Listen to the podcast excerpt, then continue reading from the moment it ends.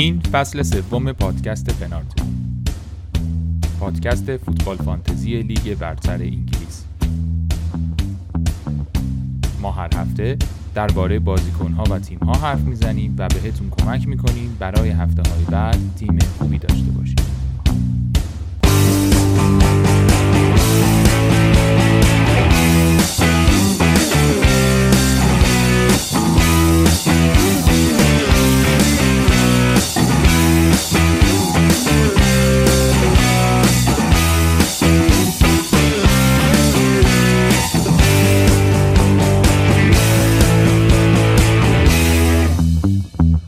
سلام، خوش اومدید به پنارت رو من علی به همراه معین و علی امینی و بهنام جمال عباسی اجرا میکنیم. امشب با معین هستیم و هفته عجیبی داشتیم. آقای فرخی چطوری؟ سلام به همه، امیدوارم که همه هفته خوبی داشته باشن در ادامه، به جز کین و تونی و آلونسو و جورجینیو به طور خاص و مندی و اینا. جورجینیو که واقعا چشم و چراغ ماست آقای فراقی، اصلا نمیخوام وارد کلکل شم ولی واقعا استاد یه تنه داره. نه دیگه یه تنه داره، جامو بهتون میده دیگه. میگم دیگه فصل رو داره برای ما در میاره یه تنه دیگه. هر بازی شما کابینیو تییاگو دارید، ما جورجینیو داریم. آره دیگه، ولی بالاخره ما اینجور نفر سوم توپ طلای دنیاست دیگه. مبارکتون باشه، چقدر جایزه های خوبی گرفتین، ماشاءالله. 100 سیا میخوام اون توپ طلا رو نگیرم. ما همین صلاح اینا رو داریم، ما صلاحو داریم هفتم تو توپ طلا. همین شما ماشاءالله آقای جورجینیو. نه ما بقیه بچه‌هامون اگه باشن خوبه. کانته توی 10 بود، مانت 19 بود، اینا اگر بیان و اینا خیلی خوبن. نه چیلول یکم ثابت صف بازی کنه و یه مدتی باشه واقعا جزو 10 خوب دنیا فکر کنم خیلی. ولی خب متاسفانه مصدوم شده این هفته هم. مصدومیتش دامن تیمو گرفت. ما هفته پیش واقعیتش اینه که موضوع اصلیمون همین بود و طبیعتا نمیتونستیم پیش بینی کنیم، نخواستیم پیش بینی کنیم، ولی حرف جدیمون این بود که در غیاب چیلول چه اتفاقی میفته. راه حلمون این بود که آلونسو بیاریم یا اینکه چیکار کنیم چیکار نکنیم، و ولی به هر حال دغدغه به نظر میرسید دغدغه درستی بود. نه هم که حالا بگم ما تو پادکست پنارت این دغدغه داشتیم، سوال جدی دنیای فانتزی بود که به هر حال نبودن چیلول چه خواهد کرد. ما استراتژی داشتیم که در واقع دفاع قیمتشون به نسبت عملکردشون واقعا خوبه که اینطوری هم بود واقعا. و خب اتفاقی که افتاد این که تو چلسی خورده این قضیه الان کمرنگ شده، یعنی الان که توی یه هفته دیگه بله گل میخورن. آره دارن گل میخورن، در واقع اون بونس کلینشیتو در واقع ندارن. خود بازیکن‌ها حالا باید یه ذره باید نقشاشون فرق کرده. درباره هفته پیشم درباره اومدن هافک‌های جدید صحبت کردیم، بازیکنایی که از مصدومیت رها شدن برمیگردن و ممکنه تاثیر بذاره. به نظر میاد سالی خود تاثیر گذاشت و حالا اتفاقای دیگه هم افتاد. دونه دونه میریم سراغشون، ولی اولی خود تیم‌ها رو بگیم. شما در چه حالی؟ من میتونم نه تو بگو تیم تو. من خیلی خلاصه بخوام خدمتتون عرض کنم، لیورپول بود تیمم و رافینیا، بقیه 2-0-1-0-0-2-2-1-2.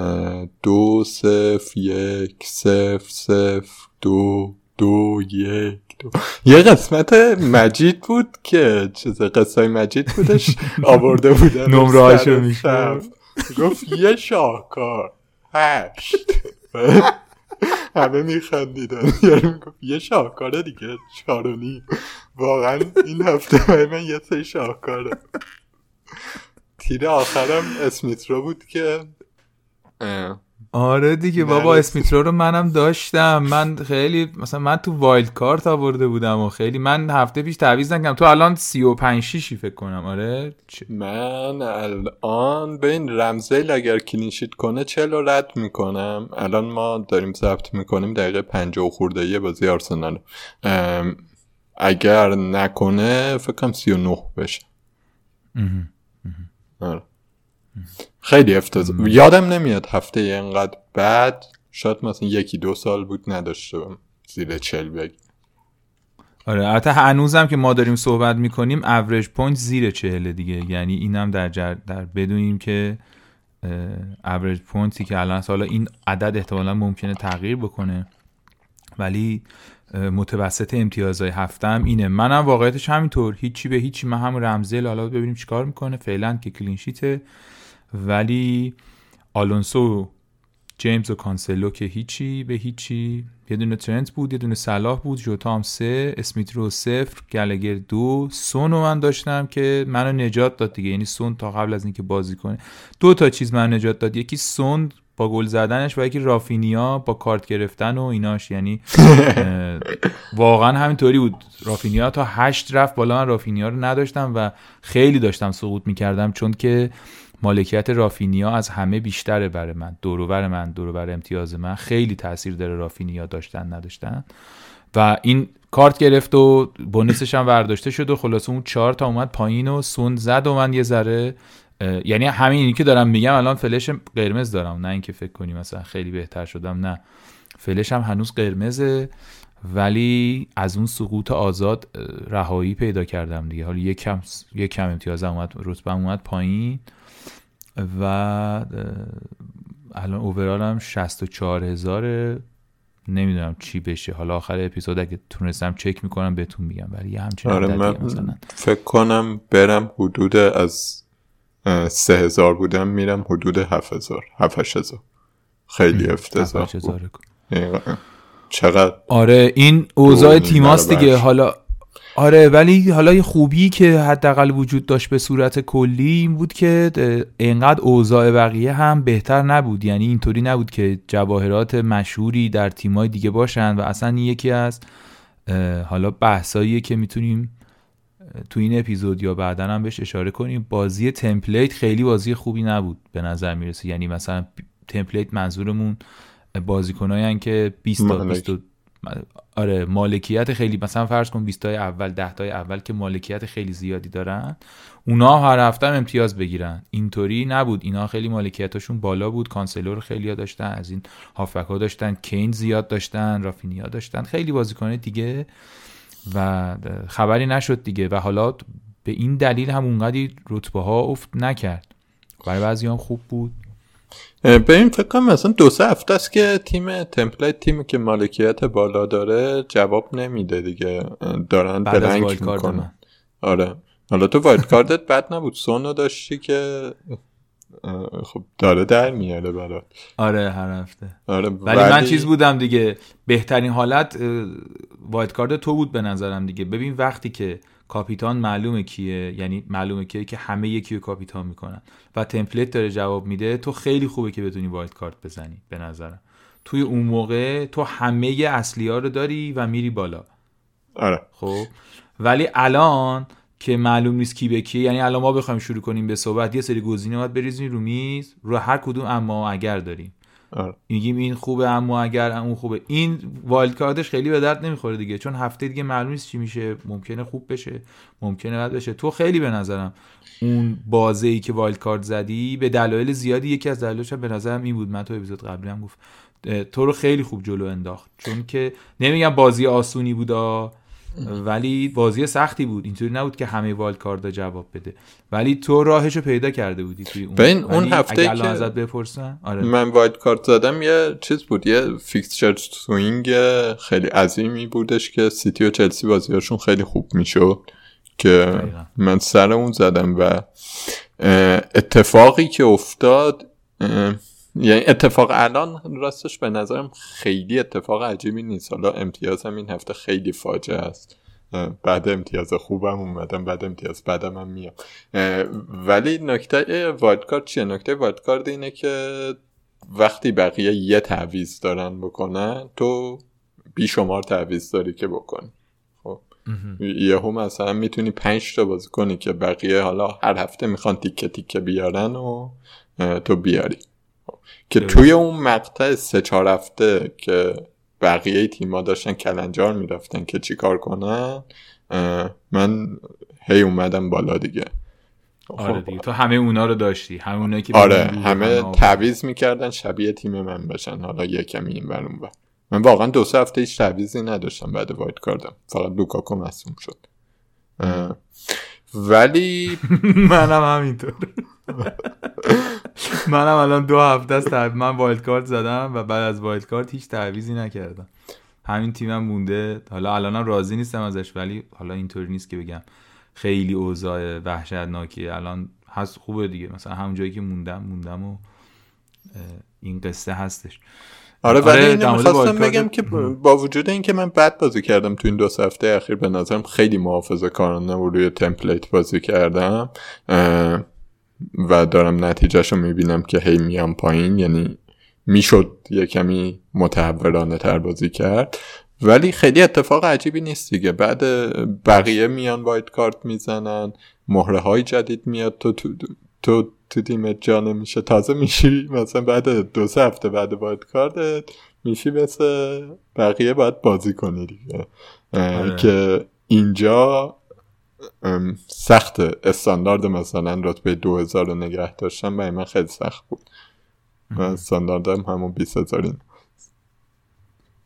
آره این اتفاق در واقع مهمی بود که افتاد و به نظر میرسه که حالا یک جریانی با در واقع ضعیف شدن یا تغییر یه خورده سیستم بازی چلسی و یه مقدار سیتی باید این رو رصد کنیم بریم جلو. یک دوباره دسامبر شد سیتی شروع کرده.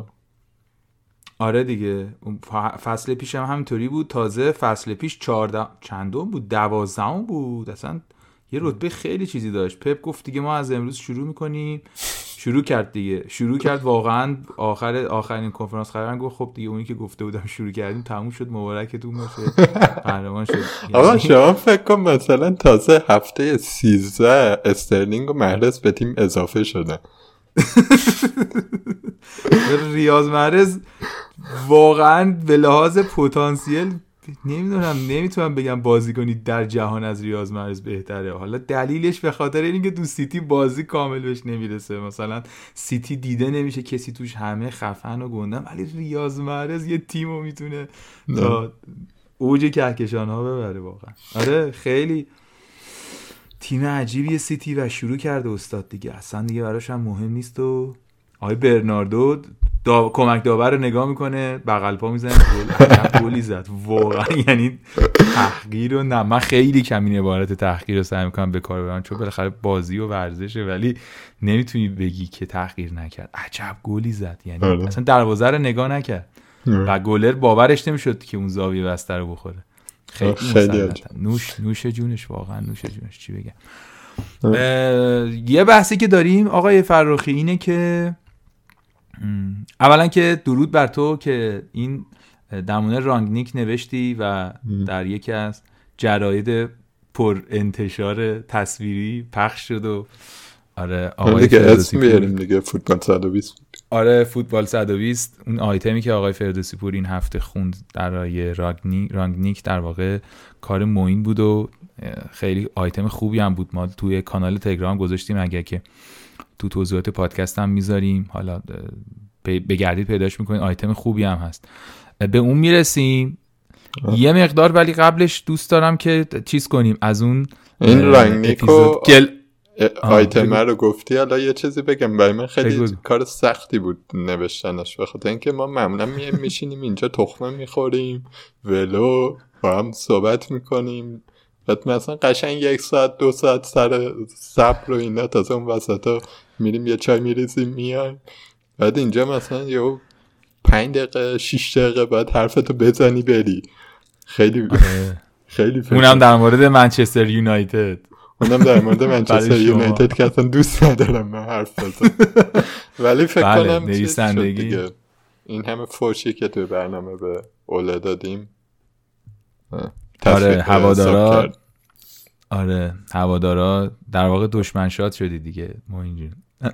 هوادارای منچستر خلاصه این کادویی بود که معین بهشون این هفته داد. حالا گوش کنید خوبه، اونو میرسیم بهش. یه خود ولی بیاد چیز کنیم، از اون بحث خوشگلا بکنیم که دوست داری خیلی، علم بهتر است یا ثروت، شانس بهتر است یا مهارت، فانتزی بازی کنیم یا زندگی یا فانتزی ما رو بازی کند، از این چیزا بگیم یه خورده، چون مهمه. بعد از این هفته‌ای که این اتفاقا اینطوری میفته سوال اینه که خب ما کجا اشتباه کردیم، شانس نیاوردیم مثلا، یا چیه قصه. ببین من به صورت خلاصه یه چیزی که تو ذهنمه صحبتم کردیم توی اون گروه و فکر میکنم تو اون اپیزودم در مورد این شانس و مهارت و اینا حرف زدیم و تو اون قصه اون کتاب تفکر نامطمئنم فکر میکنم خیلی بهش اشاره شده بود و نمیدونم چقدرش من گفتم و حالا بعدترم دیدم توی کتاب دیگه. حالا اون کتابرم میریم سراغش چه هفته دیگه، چگونه همه چیز رو اندازه گیری کنیم. اونم خیلی کتاب عجیبیه، ترجمه هم شده به فارسی، آنلاینش هم هست، اگه اون رو بخوایم بخونین اونم خیلی خوبه. اصلا ایده کتاب اینه که ما همه چی رو باید بتونیم اندازه‌گیری کنیم، اگه نمیتونیم یه مشکلی داره، بعد شروع میکنه توضیح میده که چه مشکلی داره، بعد توضیح میده که چجوری میتونی حالا اندازه‌گیری کنی. اونجا این بحثو میکنه. حالا من اون کتاب مفصل میگم توی اپیزودی و حرف میزنم، نمیخوام برم سراغش چون حیف میشه. ولی قصه اینه که در واقع این فانتزی و این بازی، من بر اساس چیزایی که تو در واقع چیزای دیگه دیدم اینو میگم، یه مجموعه ای از بدشانسیه. بدشانسی برای همه وجود داره. همین الان که ما داریم اپیزود ضبط میکنیم اسمیت رو بازی نمیکنه و هیچ کسی در دنیا نمیتونسته اینو به تو بگه اون روزی که داشتی میآوردیش که اسمیت رو امروز بازی نمیکنه.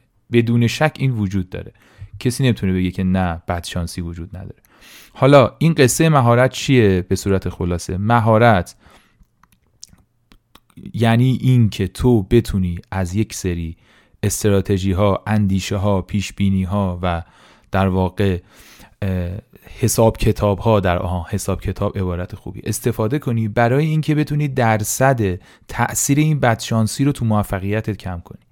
یعنی تو اگه 100% بدشانسی داری، مثلا یه استراتژیت اینه که نیمکت تو قوی کنی. چرا این کارو باید بکنی؟ چون اگه اون روزی که اسمیت رو بازی نمیکنه و تو بدشانسی میاری برسه که امروز باشه، یه دونه آدم خوب رو نیمکتت باشه اون بیاد تو. دقیقاً معنیش اینه، یعنی دقیقاً که یکی از مثالاش اینه، دقیقاً معنیش اینه، یکی از مثالاش اینه که تو قطعاً با این بدشانسی لیفرامنتو میاد که دقیقه 98 گل خورد. آره دقیقاً این میدونی دوباره مثلا چیزه. یعنی تو فرق یه نکتهش اینه که خیلی بلند مدت پروسه، یعنی خیلی نگاه بلند مدت، ته هفته 38 معلوم میشه که کیه بازیکن خوبه. حالا بماند که ته اونم معلوم نمیشه. بعد از 10 سال بازی کردن اونی که 8 سال تو 10,000 تموم میکنه، اون استراتژی بازیش درسته، مثلا اون مربی الیت، مربی حرفه‌ایه، اون چیکار کرده، اون توی این 10 سال تصمیمایی گرفته که این بدشانسیایی که بهش دوچار شده قطعاً به بدشانسی خورده. یه بازیکنش ایکس 4 بوده گل نزده، نمیدونم 1001 بدشانسی، اون تأثیرش کم بشه. یعنی به سرعت یه آلترناتیوی بیاد روی کار که بتونه زهر اون بدشانسی رو بگیره. ولی بدشانسی برای او هم وجود داره. یعنی شما وقتی بررسی کنی زندگیشو، بازیشو در این 10 سال، میبینی که در برهه‌های هر سال، هر فصل، هر نیم فصل بدشانسی‌هایی آورده. ولی تأثیرش چقدر بوده این بدشانسی؟ مثلا 20 بوده تو 80، یعنی از 100 20 بوده، 80 تا تونسته منیج کنه. مثلا معنی که دارم یه خورده حالا پیگیری میکنم و اینا، چه میدونم 18,000 تموم میکنم، سال قبل 100,000 تموم میکنم، امسال مثلا 50,000، مثلا تو یه همچین بازیام. مثلا من خیلی خودم رو جمع جور کنم و هنر کنم و مثلا 20,000 اگه بتونم امسال فرض کن تموم بکنم، من مثلا اون بدشانسی 40 از 100 روم تاثیر گذاشته، یعنی 60 تا خوب شده برام، 40 تا اون بدشانسی بالاخره بوده. من واسه این پریمیوم نیستم، واسه این الیت نیستم که اون 60 تا 80 رو نتونستم پر کنم. یه آدمی هم که هفته 5 دقیقه وقت میذاره، 10 دقیقه وقت میذاره، ممکنه ددلاینا رو از دست بده، هفته ها برش مهم نیست، به صورت کلی بازی میکنه و خوشحال و تفریح میکنه، اون ممکنه که اون بدشانسی‌ها 60 تا روش تاثیر بذاره، 70 تا روش تاثیر بذاره و اون بازی که میخواد بکنه مثلا 30 تا 40 تا باشه. من کلیت این شانس و مهارت رو خلاصه بخوام بگم اینطوری میبینم، یعنی تلاش شماست برای کم کردن اثرات بدشانسی. من باید موافقم، واقعا نمیشه مخالفت کرد با این حرفت. من به نظرم باید دوتا چیز رو یکمی از هم جدا کرد. یکی این که آیا تو این بازی شانس دخیله یا نه، که بله قطعا دخیله. کرونا گرفتن تونی بعد شانسیه، بعد نمیشه کاریش کرد. نمیدونم، یعنی که پاس دادن گوندوگان میتونست بزنه، برناردو زد. خب اتفاقات بازی اصلا چیزای غیر منتظره‌ایه که، یا غیر منتظره نه، در واقع متغیره، ثابت نیست و اینا رو خب ما فقط میتونیم ازشون تخمین داشته باشیم. اینها رو نمیخوام ندیده بگیرم که شانس کاملا تو این بازی دخیله و یه جاهایی جهش های زیاد آدم ها یا سقوط های زیاد ممکنه به خاطر بدشانسی ها باشه. یه مثال مثلا خیلی عینی بزنم، بریم مثلا تا 3 هفته پیش ما درباره کین و سون داشتیم بحث میکردیم و میگفتیم که کین و سون داشتن خوبه، حالا کدوم رو بیاریم. یه سری میگفتن سون، یه سری میگفتن کین و هیچ کدوم برتری قابل ملاحظه‌ای نداشتن به اون یکی. درود بر کسی که سون آورد و این تشخیص رو داد، ولی تصمیم لب مرزی بود که خب تو این 2 هفته اختلافشون خیلی بود دیگه. اختلافشون چند تا، یه گل دو پاس گل. سون این هفته آره دیگه یه گل بود. سون این هفته 13 آره. تا آورد دیگه. آره حالا مثلا بری نگاه کنی آمارشونم، مثلا XGI یعنی احتمال مشارکت در گل کین از سون بیشتر بوده. یعنی خیلی هم کسی که کین آورده بد ندیده. کین رو فرم نیست، حالا این رو بعدن حرف میزنیم راجبش.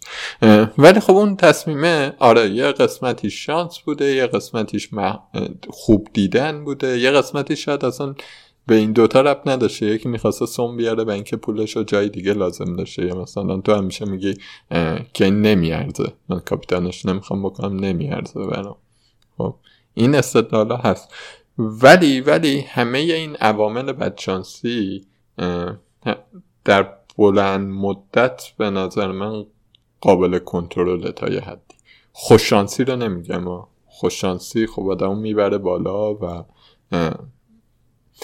لزوما قابل پیش بینی هم نیستش، ولی اینکه ضرر رو تا جایی که میشه کم کنی اتفاقیه که میشه مثلا با یه استراتژی داشت. و این هفته میتونست برای من خیلی فاجعه بارتر باشه اگر بازیکنی بود که مالکیتش مثلا 60-70% بود و من نداشتم و مثلا خیلی میترکون. دقیقا اگر مثلا من سون داشتم کین نداشتم و کین اونی بود که یه گل یه پاس گل میزد، سون بلنک میکرد، این هفته برای من فکر کنم از 10,000 تا میافتادم بیرون.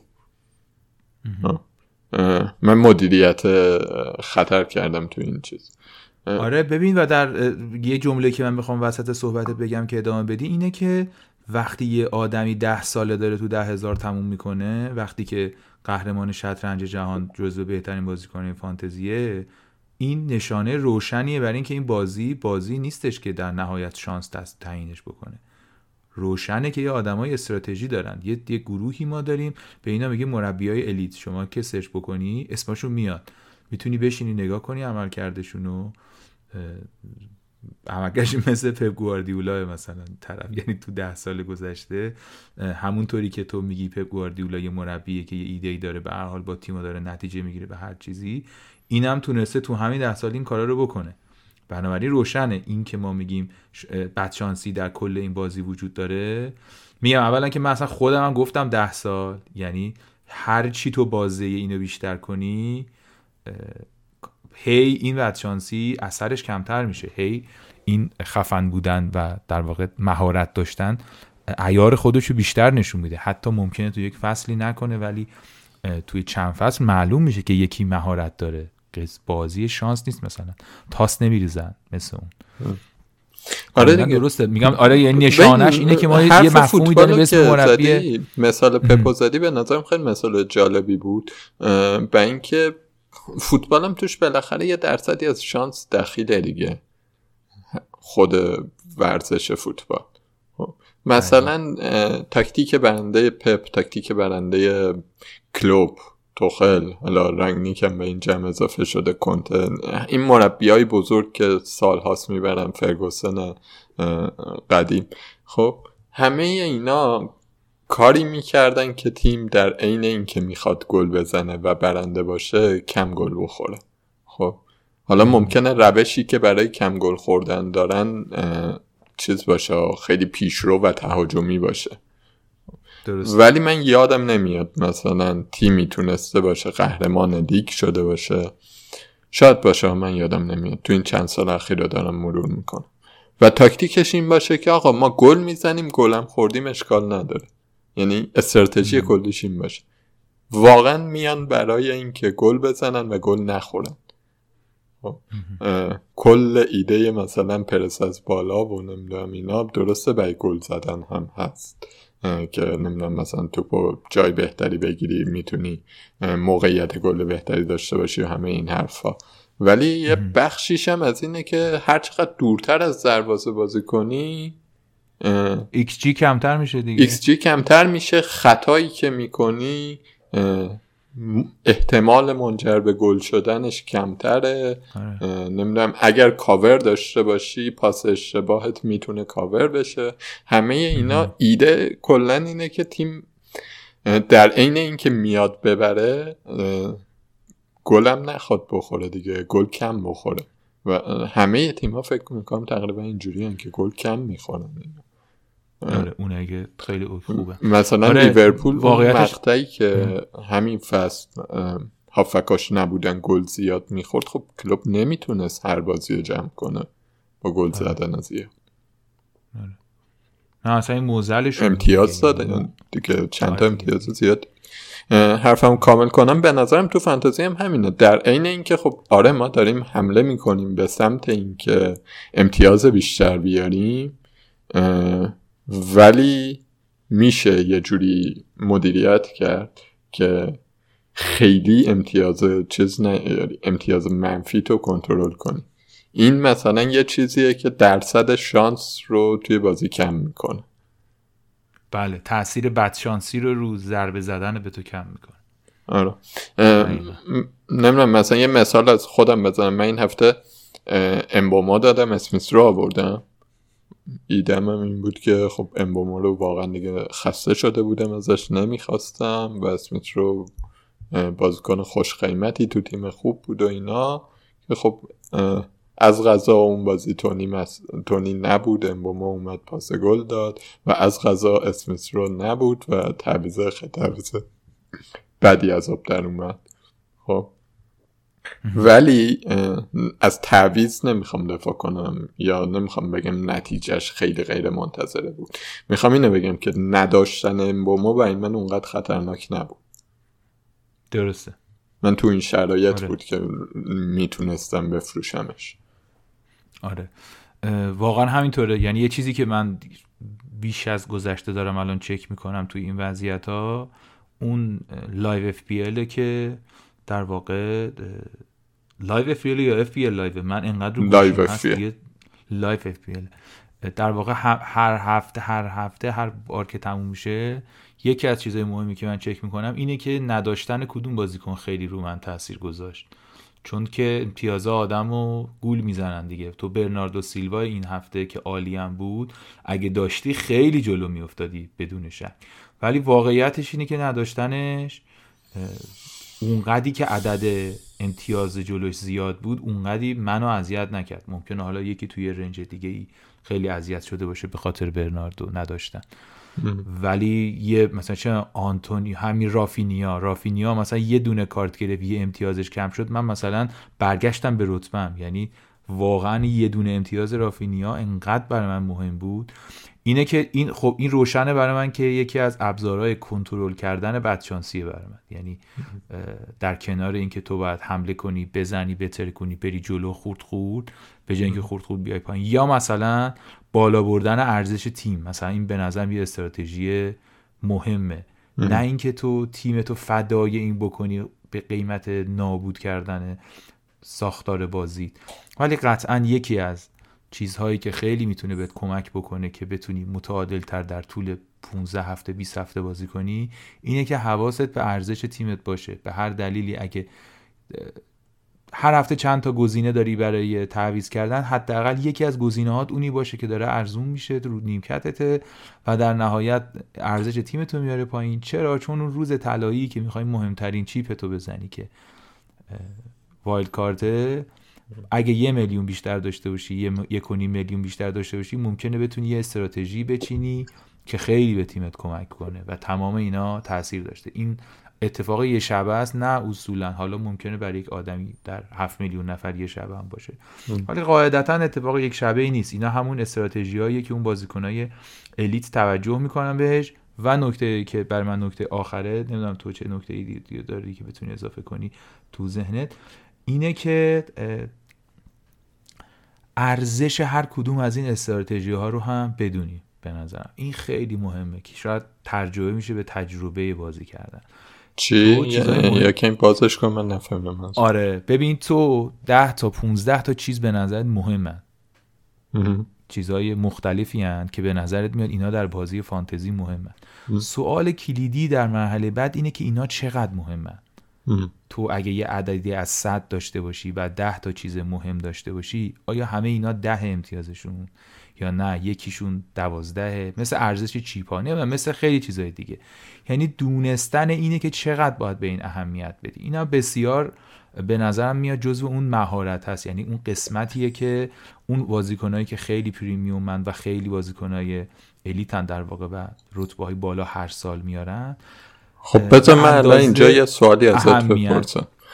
مثلا فکر کن الان، حالا وارد بحث مفصلش میشیم ولی تایتلی فقط بگم، الان یکی از احتمالاً گزینه‌های جدی برای تعویض اینه که آقا مثلا رافینیا داره بازیاش سخت میشه و خیلیا تو که نداریش، بدیم اینو برناردویی رو بیاریم که امتیاز زیاد میاره، یا اینکه از دست کین خلاص شیم و پولش رو پخش کن. میدونی منظورم چیه؟ خلاص شدن از دست یکی که کلافت کرده، حالا درباره دلایل کلافگی صحبت میکنیم، یا اینکه آوردن یکی که امتیاز زیاد داره میاره. تو به کدومش بیشتر باز میدی؟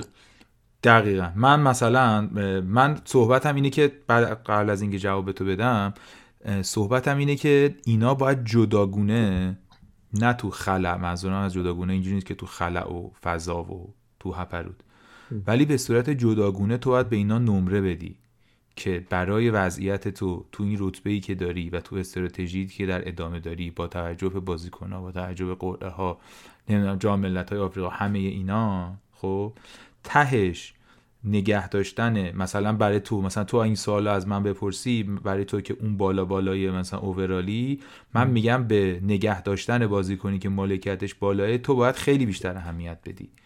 این برای تو استراتژی درستیه. این برای تو همون وزنی رو نداره، یه آدمی که 3 میلیونه میخواد بهتره کنه بیا تو 100,000، برای اون یه چیز دیگه ای وزن داره، اون باید برناردو بیاره. خب ولی تو اگه رافینیا میبینی که قراره بمونه، در واقع چیزش مالکیتش قراره بمونه، فرض میکنیم به این نتیجه میرسی که بمونه. میگم کار سختیه دیگه، واقعیتش اینه که اگه تو جواب اینا رو دقیق و درست میدونستی که هر هفته اول دنیا میشدی. این کار سختیه، ولی نکته اینه دقیقاً که تو اون لحظه‌ای که هستی اینو درست استیمیت، درست برآورد کنی از اهمیتش. هر دو اینا قطعا مهمه. هم اگه فکر میکنی که کین خوب نیست باید ردش کنی بره، این مهمه. دوباره اون قصه ای که با آقای امینی داشتیم تو اون اپیزودم گوشیم، خانو لیلا فرو هر جای خود، منم جای خود. رد کردن کین مهمه، ولی برای کسی که بالاه نگه داشتن بازیکن با مالکیت خیلی مهمتره. من جوابم اینه و منظورم از استیمیت کردن اینه. حالا بشین حساب کن ببین استیمیت چه که میگه. اتفاقا تو اون کتابه حالات خیلی توضیح میده، میگه فکر نکنید که این خیلی چیز عجیب غریب و حسی و ایناه. یه سری فرمولای آماری داره که شما سناریوهای مختلف رو بهش نمره میدی، میتونی اینو پیدا کنی. لازم نیستش که بشینی همه فوتبالیستای جهان و همه بازیای جهان رو بررسی کنی که بتونی به نتیجه برسی. با یه نمونه‌گیری آماری درست و با یه اپروچ درست به عدد رقمایی که ممکنه حتی محدودم باشه، میتونی تا حد زیادی بفهمی که کدوم تصمیمت چند امتیاز داره. به اون بالاترینه، اون مهمترین تصمیمت. در همین هنگ که ما داشتیم حرف میزدیم، آرسنال هم 2 تا خورد و رمزی به یه امتیاز رسید. خواستم بهت بگم که داری حساب میکنی، اینا رو هم حساب کن. ما چیزیم دیگه، ما یه اپیزود به طرفدارای استون ویلا بدهکاریم، چون که نیما اومد درباره برتری‌های آرسنال به استون ویلا صحبت کرد. حالا نمندم داریم، ما سهندو داریم، میتونیم یه اپیزود بیاریمش. اپیزود ترازی میشه اون اپیزود، بیاد درباره استون ویلا صحبت کنه و پاسخ اون دوستان طرفدار آرسنالو بده. پس 2 تا خورد استاد. بله 2 تا خورد. از وقتی نیما اومد فکر کنم استون ویلا 7 امتیاز گرفت، آرسنالم خیلی کم گرفت. آرسنال 3 امتیاز گرفت دیگه، نیوکاسلو برد، الانم که 2 تا باخت. آره بچه ها، حالا باید ببینیم تموم شد بازی، تموم نشد. دقیقه 93 گل خورد، گل دومم خورد دقیقه 93. خب پس بریم سراغ رانگنیک. حالا که اینجوری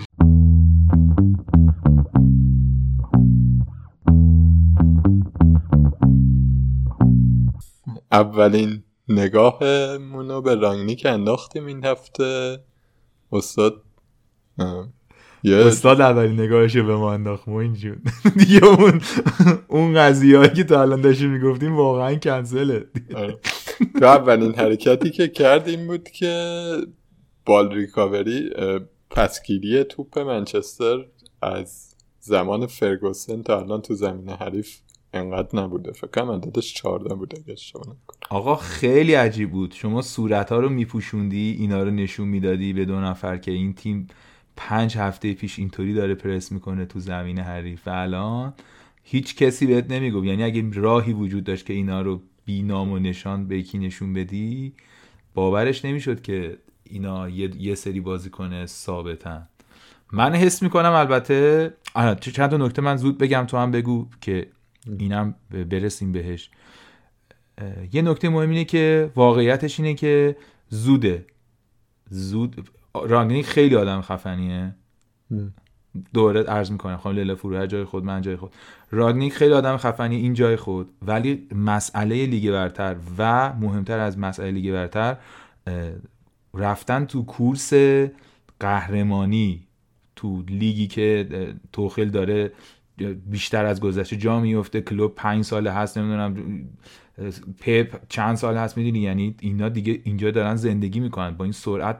بدنشون و فکرشون و تیمشون سالهاست داره با این سرعت کار میکنه.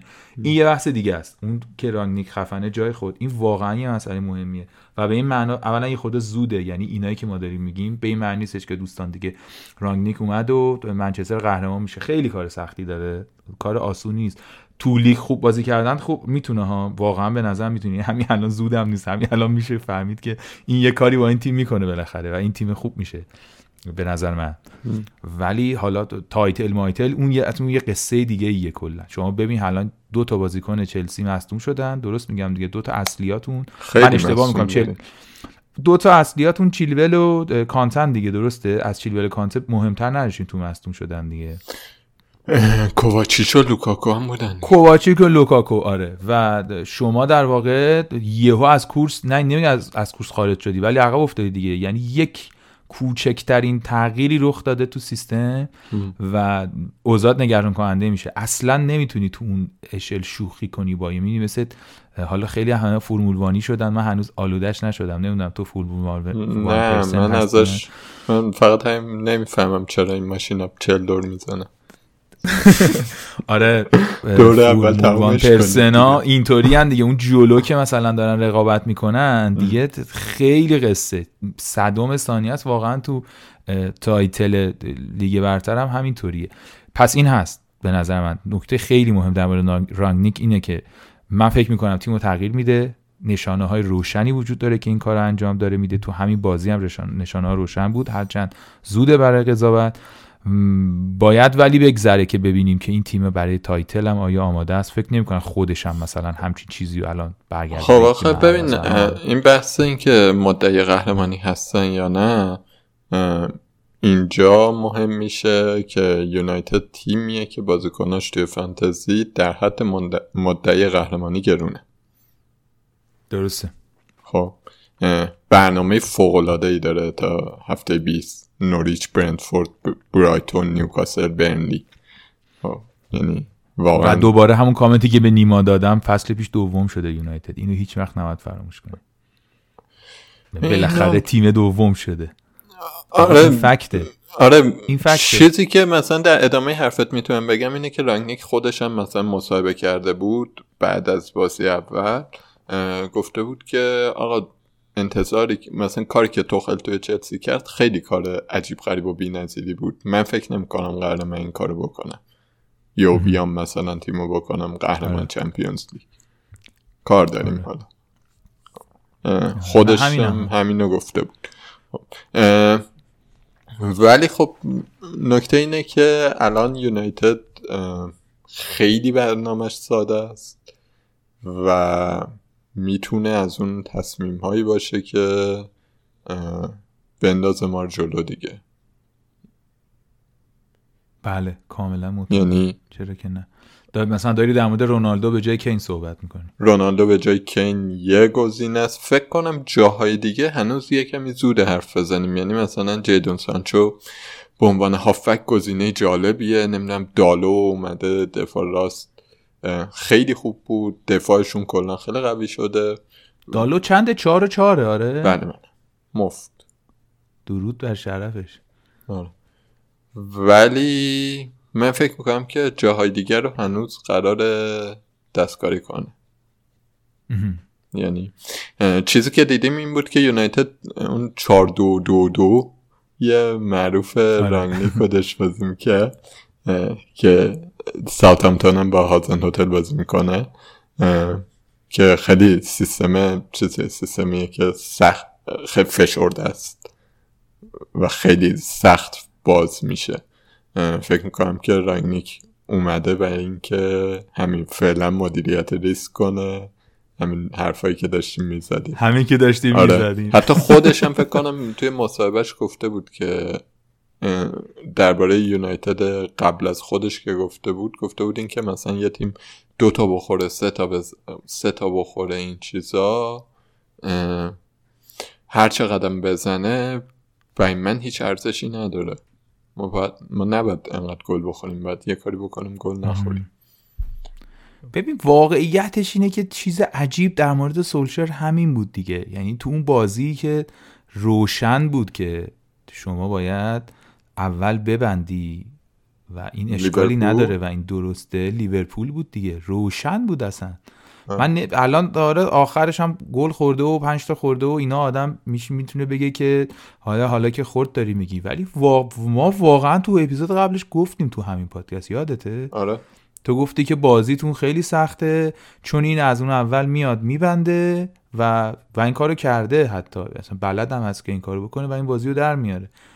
واقعا باید این کارو میکرد. نکتهش این بود که تاکتیکی نمیتونست حتی ببنده دیگه.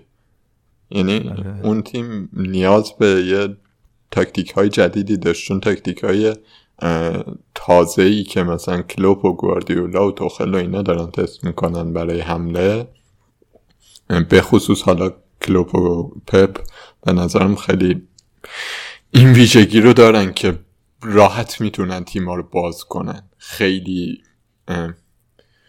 اوورلود میکنن. همین که مثلا فول بک هاشون دیگه اومدن هافک وسط شدن، نمیدونم همه این کارهایی که دارن میکنن دیگه. حالا خیلی ریز نشیم، تاکتیک های جدیدیه برای مقابله با همین سیستم های دفاعی دیگه و سولشر اینو نداشت ولی استاد اینو داره باشون مقابله کنه. ولی رانگنیک توی همون اولین بازی که احتمالاً داشتش میدید و تکست میداد به مایکل کری، اما تلفنی بود تو گوششون، هدفون بود اصلا تو گوش مربی هدفون آره. بود تو سر مربی نه ولی گوشه که مربی هدفون بود، قشنگ داشت یه چیزی میشنید. آره توی همون بازی تاکتیکه رو پیدا کرد، یه چیز، یه کاری کرد، یه کار تازه‌ای کرد لااقل که مثلا چلسی انتظار نداشت و امتیاز داد به یونایتد.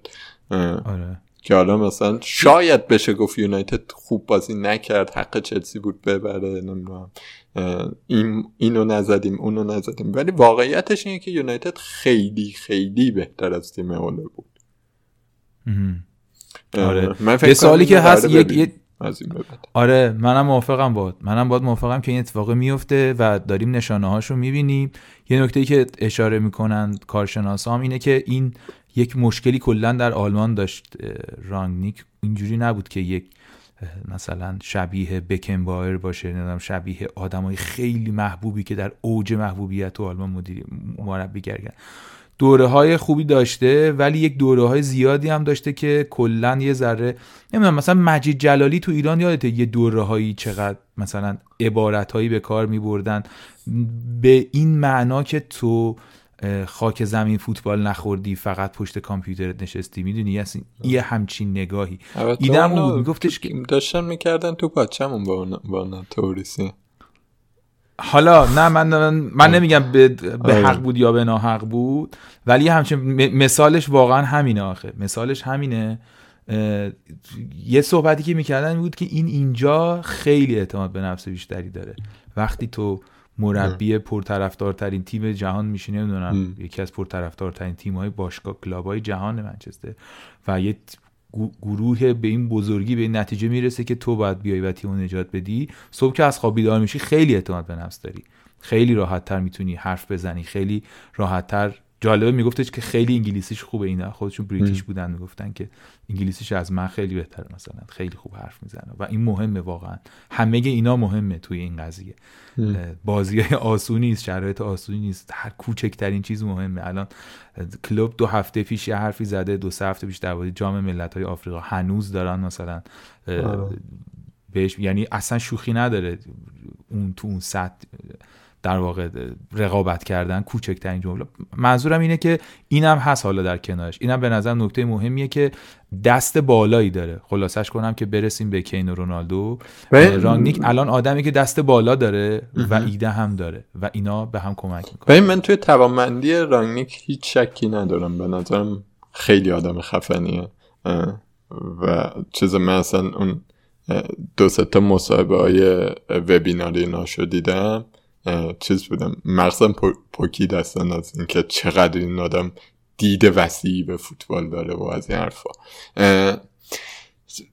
تنها علامت سوال من حالا بیرون فانتزی در مورد رانگنیک اینه که میتونه با مدیریت یونایتد کار کنه یا نه. یعنی یونایتد باشگاهیه که اسپانسرها توش نقش دارن، باشگاهیه که مدیریتش توی این همه سالی که بوده دیدیم چی جوریه دیگه. مثلا خریدهای پرزرق و برق کرده، خریدهایی کرد یا بازیکنی که در خدمت تیم باشه یه سری ندارن، باید با اینا یه جوری تا کنه، با مدیریت تا کنه و من نمیدونم نتیجه این مثلا قرار منجر به تنش بشه یا اینکه نه با اعتماد کامل رانگنیک مثلا یه فرگوسن دیگه ازش استاد میره دیگه. آره استاد میره، یعنی فردا صبح که یه اتفاق بدی بیفته. نمیخوام در مورد من نمیخوام اصلا در مورد یونایتد بگم چون اتفاقی نیفتاده، به نظرم خیلی تصمیم درستی گرفتن و درود بهشون که این تصمیم درستی گرفتن در کنار تصمیم اشتباهی که به نظرم گرفتن. این تصمیم درستی بوده. آره پیش‌فرضمون در همه این حرفا اینه که رانگنیک بمونه دیگه، یعنی باشه رانگنیک چند سال تو منچستر باشه چون اینطوریه که بعضی وقتا نمیمونه. یعنی صبح بیدار میشه میبینی یه اتفاقی افتاده، به هر دلیلی، حالا تقصیر رانگنیک، تقصیر باشگاه یا هر چی، به هر حال نکرده با این تصمیم، یکی فروختن یکی خریدن، این اوکی نبوده، تلفن رو خاموش میکنه و میره. یعنی آدم اینطوری هم هست، مثلا اینطوری. حالا شاید خود سنش که زیادتر شده، اون موقع خود جوانتر و چیز بوده، یعنی خود منعطف‌تر شده، ولی یه همچین حالایی هم داره دیگه. اینطوری نیست که مثلا تو بتونی هر کاری باش بکنی، قطعا اینطوری نیست که بتونی هر کاری باش بکنی بگی باشه حالا اینا ما تحمل میکنیم ببینیم که چی میشه. ولی به هر حال بازی بزرگیه موی یونایتد. آره واقعا بعد چند سالی ببینیم که یونایتد برگرده به سطح اول. حالا این سوال مهمی که از روز اول بود و میگفتن که رونالدو تو این سیستم جایی نداره، من اصلا حرف اشتباهی بود. خود رانگنیک هم صحبت کرده و گفته اینا چی میگین، بیا پایین سرمون درد گرفت و این حرفا زده. راستم میگه به نظر من رونالدو خیلی آدم خفنیه، تو نمیتونی راحتی ببین. آخه یه تصور اشتباهی در مورد رانگنیک وجود داره که خب آره مثلا نگاه یارو به فوتبال خیلی نگاه سیستماتیکیه، خیلی علم محور و نمیدونم همه این حرفاست. بعد ولی این دلیل برای این نیستش که توانمندی فردی رو کلا نمیبینه و مثلا میگه که خب شما یه سری مهره اید، مثلا یا بر اساس سیستم من بازی میکنید یا خداحافظ شما. آره این تصور وجود داشت. تو بازیکنایی که آره طرف تحویل فوتبال داده رو نگاه کنی، آدمایی بودن که چقدر شکوفا شدن تو این سیستم. یعنی اتفاقا در کنار تیمه تو یه تعدادی ستاره خفن هم میبینی که اینا از گمنامی محض تبدیل شدن به بهترین ستاره های فوتبال و زیر دست استاد بودن. آره حالا یه چیز جالبی که میگفتش این بود که میگفت ما توی لایپزیگ که بودیم زمان کرونا، رفتم مثلا گفتم به این تیم اسکاتینگمون که برنامه‌تون چی از این حرفا، اینا گفتن که ما 10 بازیکن رو نشون کردیم که از جمله رونالدو، کریستیانو رونالدو و رونالدوی بزرگ برزیلی، لوئیس رونالدوی اصلی، رونالدوی اصلی و رونالدوی پرتغالی در واقع رونالدو. اینا رو همه نشون کردیم، رفتیم فیلم 16 سالگی اینا رو پیدا کردیم برای اینکه ببینیم که اینا اون موقع چی داشتن که بعدن شدن این. بعد این تیم استعداد یا الان بتونه مثلا با یه جور مهندسی معکوس بتونه الان مثلا بره استعدادها رو ببینه. بعد مثلا حرفش این بود که رونالدوی که الان دارید میبینید از 16 سالگیش هم برید فیلماشو ببینید، فیلمای نمیدونم تو محلم بازی میکنم ببینید، میتونید بفهمید که این چقدر بازیکن بزرگه. آره فرگوسن هم خیلی یه مصاحبه خیلی خوبی در موردش داره. اون تو بازی جلوی خودش اینو دید دیگه. همین آقای کیروش و این کیروش اینا در واقع خیلی بهش مشورت دادن سر همین، خیلی مفصل توضیح میده. اینجا یه بار پیدا کردی ببینید اگه پیدا کردید خیلی خوبه که رونالدو چی بود تو پرتغال و اینا چی تو پورتو دیدن و چیکار کردن و اینا به چه قیمتی. آره اسپورتینگ بود، راست میگی پورتو نبود، سبزا بودن آبیا نبودن. با چه هزینه‌ای بود بالاخره، کاری نبود که تو یهو در روال برنامه‌ریزیشون باشه. واقعا به این نچرسیدن که همین امروز بعد بریم اینو برداریم بیاریم. این خیلی خفن. آره اونم خیلی. آره برسیم از این بحث به فانتزی. اینکه رونالدو قراره توی سیستم رانگنیک چی بشه، توی همین بازی هم خیلی موقعیت داشت. خب و نگرانی پرس و من واقعیتش ندارم. رونالدو نمیفرستاد برای پرس، رشفوردو میفرستاد برای پرس. خب ولی این که مثلا رونالدو گزینه خوبیه یا نه، جواب من خیلی واضحه اینه که آره گزینه خوبیه. ولی تنها نکته نگران کننده تو این زمینه اینه که رسیدیم به جایی از فصل که خیلی فشرده است و این بازیکن به هر حال 36 سالشه. قرار میخوایم برای بازیکنی که 36 سالشه، مربیش به هر حال تازه است و البته بهترین بازیکن، شاید جزو 2 بازیکن اول 10 سال اخیر فوتبال جهان و همه اینا 12.5 میلیون بدیم بعد از جورجینیو اول. آره در واقع نکته اینه که رونالدو اگه بازی کنه قطعا خیلی خوبه، ولی سوال اینه که آیا همیشه بازی میکنه. آره و مثلا اینم هستش که به هر حال رونالدو محافظت ازش میشه همیشه. آره رونالدو وقتی میتونه برای تو بازی رو در بیاره به این راحتی نباید خرجش کنی. مثلا چیز نیست. آره آره. ولی فرق باشگاه رو بندی اون کسی که در موردش این حرف ما تو لیورپول می‌زنیم دیبوک اوریگیه دیگه مثلا ما بازی در بچه‌ها رونالدو خریدن. اونی که شما راجبش حرف می‌زنید صلاحه، چرا کلی بازی در میاری؟ آقا صلاح که هر هفته فول فیکس داره بازی میکنه 90 دقیقه میدوه. یکی هستش که تو بعدش محافظه محافظتی از صلاح میکنه. از اوریگی به چی محافظت کنی آخه؟ اوریگی 4 تا بازی نه بحث محافظت بحث در آوردن بازیه. میگم رونالدو این قابلیت رو داره که تو وقتی بازیت گره میخوره، تو اگه هر روز به رونالدو بازی بدی ممکنه از دستش بدی و هیچ بازیکنی نشه بشه که توی یه روزی که میاد هیچکی نیست میاد برات بازی در میاره. و رونالدو میتونه این کارو بکنه. کاملا خارج از باکس بازی میکنه، فکر میکنه و زندگی میکنه. این قابلیت رو داره به نظرم. و این بهش این نکته رو اضافه میکنه به نظرم تو تیم که تو بعد از این بیشتر مراقبت کنی.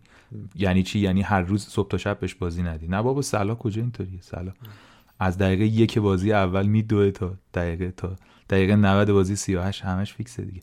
حالا جلو برگردیم به یونایتد. بحث یونایتد بود. آره بحث یونایتد بود. من بخوام جواب چیز بدم در مورد بقیه بازیکن‌ها به جز رونالدو، من فعلا صبر میکنم ببینم که نقششون دقیقاً چیه، کی قراره اصلا قراره بازی کنن یا نه، چون سردرده اگر بخواد همین 4-2-2-2 بازی کنه یه سری بازیکن‌های خیلی مهم رو بعد بذاره بیرون. مثلا گرین وود قراره بازیکن فیکس باشه، رشفورد قراره باشه، نمیدونم اینا قراره وینگ باشن، قراره نوک باشن، چون همشون هم میتونن بازی کنن اینجوری. آره. ولی رونالدو به نظر میرسه که بیشتر توی برنامه‌های رانگنیک هست. اوکی و از کین بهتره. فقط مثلا یعنی بقیه صبر من میکنم، یه روزی فکر میکنم که میرم سراغشون. دخیام برای من خیلی جالبه اگر قرار بود دروازه‌بان عوض کنم. خب چون 5 میلیون واقعا مفته برای دروازه‌بانی که یه همچین تیمی دیگه داره میشه کیفیت. آره همیشه عادت داریم مثلا دخیا 6 باشه. در مورد رونالدو من یه بازی چمپیونز لیگ هم دارن، ببینم مثلا بازی میده نمیدونم 60 دقیقه بازی میده 90 دقیقه بازی میده بازی نمیده. اگه 90 دقیقه بازی بده فکر نکنم بیارمش. آره ولی استاد کلا هم حالا اینو من یک جمله میگم که عبور کنیم برسیم به بحث بعدی. اون خیلی شواهدی وجود نداره که استاد همچین خسته است و بی‌توانه و نه خیلی آماده است. یعنی من اونی بودم که هیچ وقت نیاوردمش. من هیچ هفته رونالدو رو نیاوردم و حرف همین بود که این سخته براشو فلان و اینا، ولی واقعا آماده است بدنش. رونالدو مشکلش این نبود که خودش بده، مشکلش این بود که تیم براش خیلی کار زیادی نمیکنه.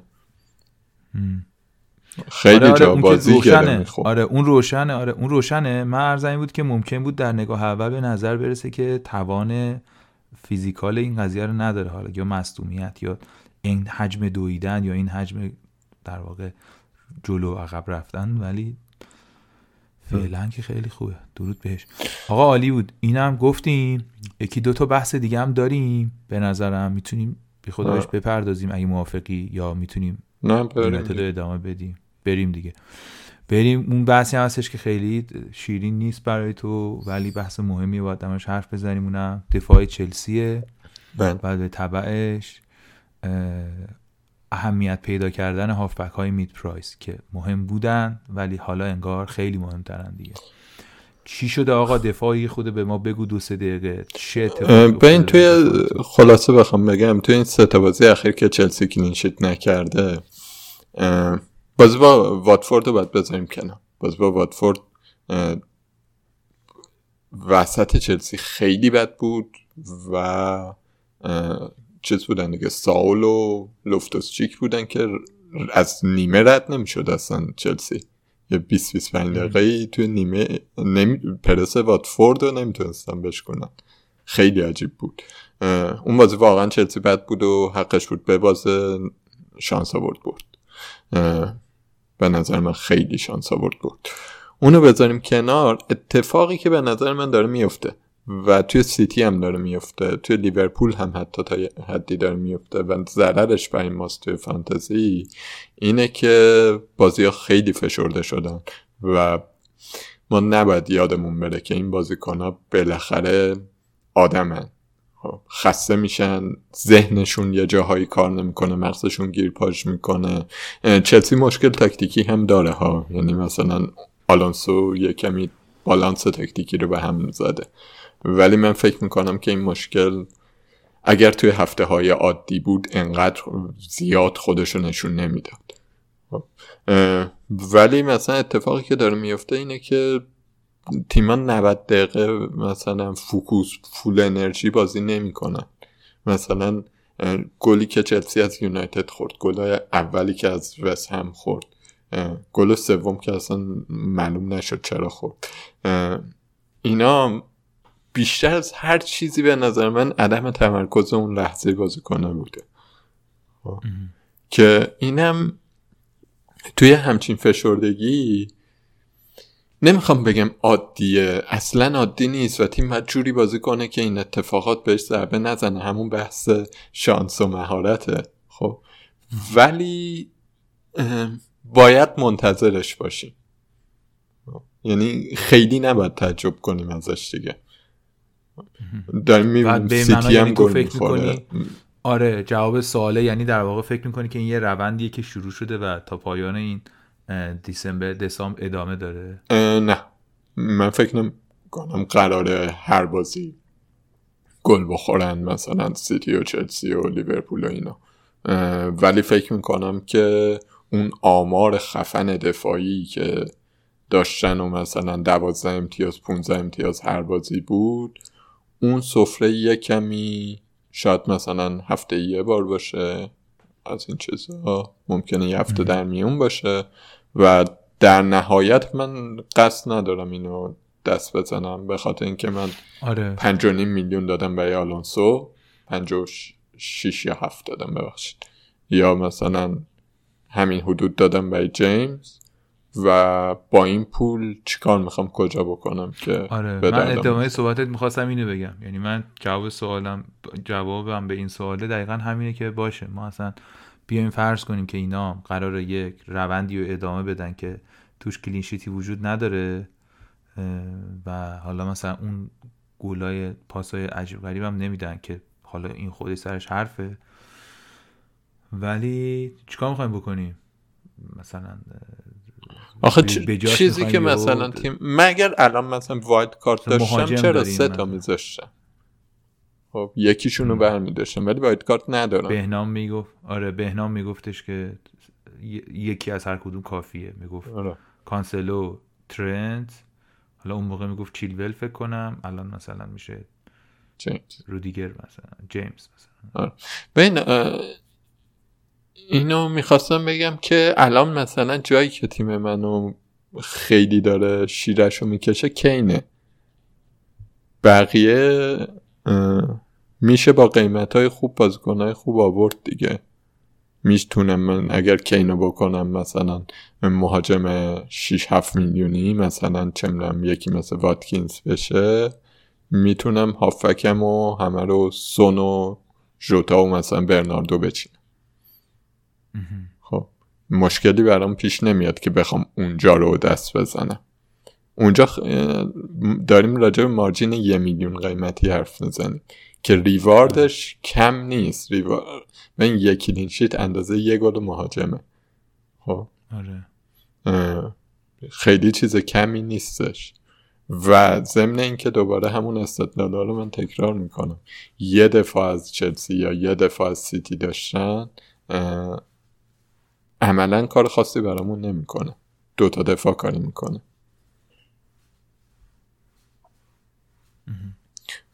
برای همین من از ایده هنوز طرفداری میکنم، ولی انتظار ندارم حالا هر هفته اینا کلینشیت کنن و اگه نکننم احساس نمیکنم هفته دیگه برام از دست رفت.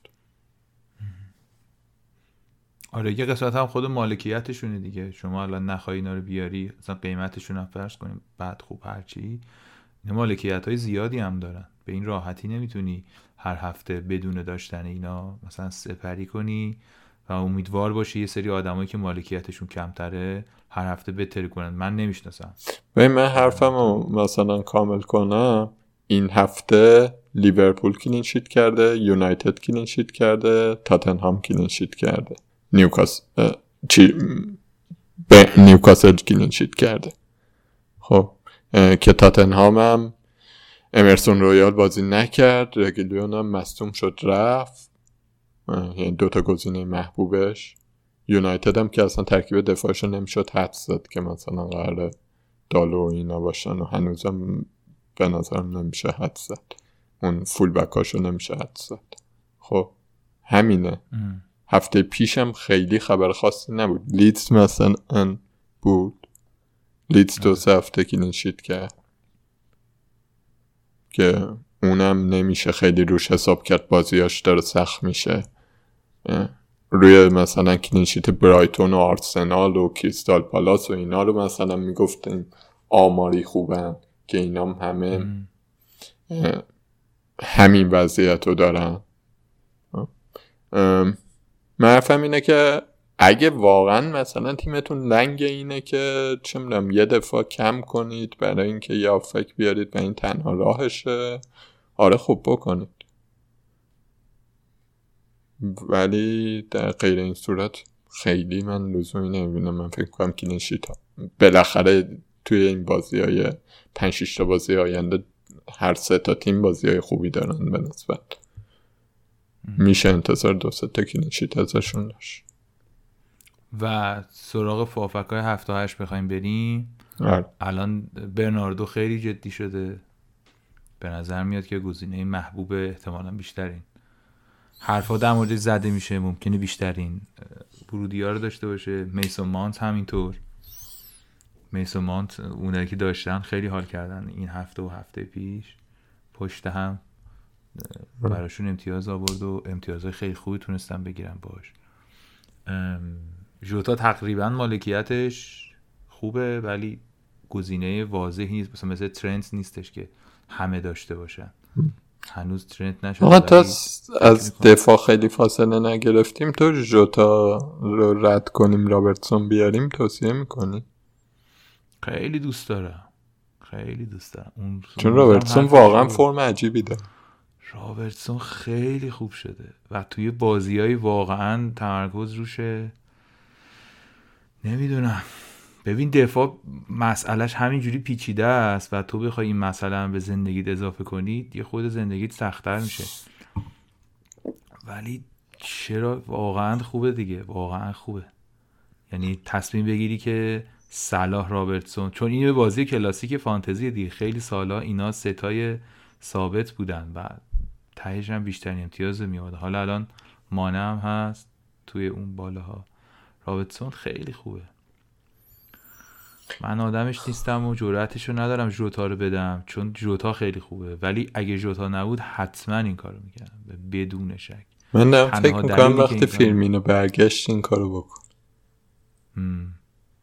چرا که نه، این فیرمینو فکر کنم هفته دیگه برگرده، یعنی گفتش که تمرین میکنه. آره گفت تمرین میکنه، احتمالاً هفته دیگه احتمالاً بعد ببینن، احتمالاً میاد. سفره جوتا یا 2-3 تا بازی دیگه پهنه، بعدش هم البته حالا این هفته هم که به این هفته 18 فکر کنم این هفته نباشه. جوتا همچین سفره‌ای نداشت دیگه، دروازه خالی رو زد تو کله دفاع، ولی خیلی عجیب بود واقعا تاریخ فوتبال. این بحث چیزو که من میگم، این بحث آمادگی مثلا روانی ذهنی که میگم اینه که با جوتا بازی قبل چه گلی زد، این آخه تو تیم قبلیش بود و تو زمین حریفم بود و یعنی چیز بود، یعنی آخه مثلا اون لحظه واقعا من تنها توجیه هم اینه که خون به مغزش نرسیده. چطور ممکنه؟ فشارتی بوده، فشار تیم قبلیش بوده دیگه، واقعا خیلی سخته. من نمیگم که خودآگاهی یا ناخودآگاهه، ولی نمیتونی اینو صفر در نظر بگیری که یه بازیکن، یه باشگاهی که یه تماشاگری که تو رو این همه تشویق کرده، این همه حمایت کرده و تو رفتی تو لیورپول داری فیکس بازی میکنی، تو اولین بازی که تو استادیوم داری جلوشون بازی میکنی زارمون تو بکنی تو گل. خیلی کار سختیه.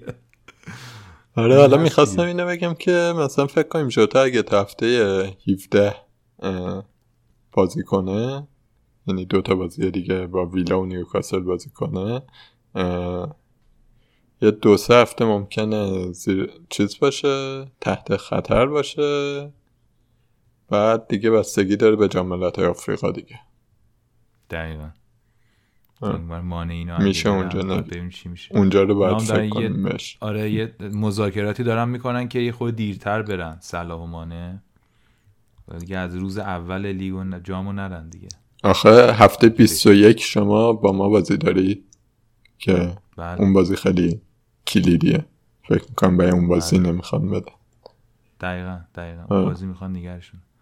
امیدوارم که مذاکرات به جایی نرسه و پرچم آفریقا بالا باشه. حالا بریم سراغ بحث هافکای میان قیمت 6-8.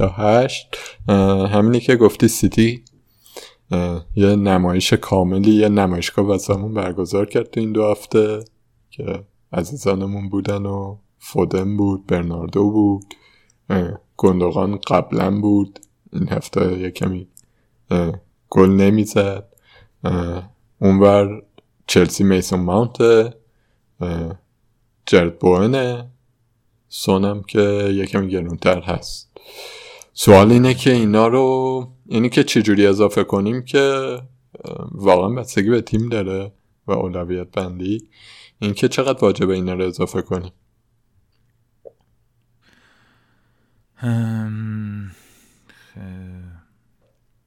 چقدر واجبه؟ ببین تیمی که هیچ هافکی از سیتی نداره، مانتو نداره، جوتا رو نداره، بوونو نداره، سون رو نداره، بدون شک سقوط میکنه به نظر من. نه نمیتونم بگم بدون شک، ولی خیلی سخت بازی میکنه به نظرم. یعنی از هر هفته باید بشینه دعا کنه که یه دونه از اینا نزنه و اینا گزینه‌های واضحی نیستن. یعنی مالکیتاشون رو نگاه کنی، بازیکنایی نیستن که 60%، 70%، 40% مالکیت داشته باشن. ولی به نظرم میاد که روند بازی‌ها به این سمت داره میره که اینا وارد تیم‌ها میشن. من فکر میکنم و آره شاید هم تهش مثلا تموم بشه، چند هفته بگذره، یکی بیاد بگه فلانی تو گفتی هیچی هم نشد. ولی تا اون لحظه برسه خیلی زندگی سختی طرف داره. آخه به این مثلا بحث اینا سر مثلا جوتا من هفته پیش گفتم، الانم مثلا سر هافبک‌های سیتی، حالا ریسترم راجع به تک تکشون حرف میزنیم، این حرفو میزنم، تو فرصت اینو داری که از بهترین تیم لیگ بازیکن 8 میلیونی مثلا 7 تا 8 میلیونی داشته باشی. خب و مثلا بازی سیتی رو میدیدید سفره په بود، هر کدوم اینا گل میخوان بزنن. بله یعنی اگر مثلا نمیدونم این بازی 2 تا برناردو زد گیلش نزد، ممکنه بازی بعدی برعکس باشه. حالا اینو ریستر راجبش حرف میزنیم نقشاشونو، ولی این فرصت رو شاید مثلا بشه یه هفته مثلا به خاطر اینکه منفی نخوریم یا هر چیزی عوض انداخت عقب، ولی بالاخره این قطار خوبیه دیگه. یعنی من قطار مطمئن‌تری الان نمیشناسم. آره اینا گزینه‌های خوبی هن، قرعه هاشون آسونه همه تقریبا و حالا تو قرعه‌های سخت هم دیدیمشون، البته تو قرعه‌های سخت هم خوبن، ولی بازی‌های خوبی دارن تا نیم فصل حداقل. من نظرم اینه که چیز کنین دیگه، اگه اصرار دارین که این کارو نکنین تجدید نظر کنین. این اصرارت خیلی دقیق و درستی نیست به نظرم دوستان. بردارید بیارید کم کم، حالا این هفته نشد هفته بعد یه مانتی اضافه کنی، یه هافک چلسی دیگه ای اضافه کنی. یه هافک چلسی دیگه نداره، سیتی اضافه کنی. به نظرم خوبن اینا دیگه، خوبن. تو بیشتر نظر توی برناردوه؟ من نظر رو برناردو رو من احتمال زیاد خودم میارم این هفته، سعی میکنم که حالا تا آخر بمونم ببینم چی میشه، ولی خیلی برام پر رنگه دیگه. الان مهمترین بازیکنی که میخوام اضافه کنم برناردو دیگه. واقعیتش خیلی مهاجم پرسن نیستم، ولی آره حس می‌کنم که ببین آماری که نگاه می‌کنیم، من رفتم یکم آمار در آوردم، یه چیزی آخه مثلا یه بحثی بود دیدم مثلا تو گروه بچه‌ها داشتن می‌کردن و اینا، این بود که برناردو گوندوگان امسال، خب پارسال که گوندوگان چند هفته فکر کنم یه 10 هفته‌ای در می آورد دیگه همه چی رو برامون، ولی آماری نگاه میکنیم همچین از این خبرها نیستش که مثلا گوندوگان نگاه میکردی همیشه آمارش خیلی خوب بود، آمار گلزنیش و آمار XG XA نمیدونم همه چیش هم خیلی خوب بود، خیلی واضح این گزینه چیز بود. برناردو اینو نداره، برناردو با XG این هفته 0.3 2 تا گل زد، یعنی اوور پرفورم داره، ولی در نهایی و مثلا نگاه میکردی فودن و گریلیش آماری بهتر از این بودن، میتونستن هر کدوم امتیاز 2 رقمی بیارن و نیاوردن. من در نهایت نظرم روی برناردو احتمال خیلی زیادی داره که برناردو رو این هفته بیارن، یا برناردو یا رونالدو یک کدوم رو فکر کنم بیارم، واسه این که به نظرم میاد که نقش برناردو نقش تثبیت شده تریه. یه مثالی بزنم، مثلا گل سیتی به پی اس جی و یاده گل دومش که خیلی کف کرده بودی. بله بله میگفتی دوستان خیلی گل عجیبی بود. خب اینه دوستان اگه ندیدید برید اینو سرچ کنید این گلو ببینید، ولی احتمالاً میدونید کدوم گله. آره همینه که برناردو پاس داد عقب، یعنی سانت شد رو تیر دوبای برناردو پاس داد. خود همکارم یه خود بد توضیح داد، ولی آره همین یه ارکستری بود که داشت اونجا مینواخت زیباترین آهنگ، منظورش همون بود. آره نه من ارکستر اینا فقط در چلسی بکار. استاد برناردو الان یه خورده توی لحظاتی از صلاح بهتره، تو اغلب لحظات در سطح صلاحه و یه لحظه های صلاح از برناردو بهتره. آره من جدای از فانتزی من قبول دارم، واقعا خیلی خوبه برناردو. آره ببین مثلا اینو می‌خواستم بگم که این عین این گلو سیتی گل دومش به یونایتد هم عین همون گل بود، فقط اونجا برناردو خودش زد پاس نداد دیگه. خب و میشه مثلا الگوهایی پیدا کرد از اینکه برناردو اون بازیکن هافکی از سیتی که قراره اضافه شه به حمله، علاوه بر اینکه گریلیش و فودن و اینا خودشون حملن یه بحث دیگه است اونا جای خود لیلا خمپور جای خود، منم جای خود.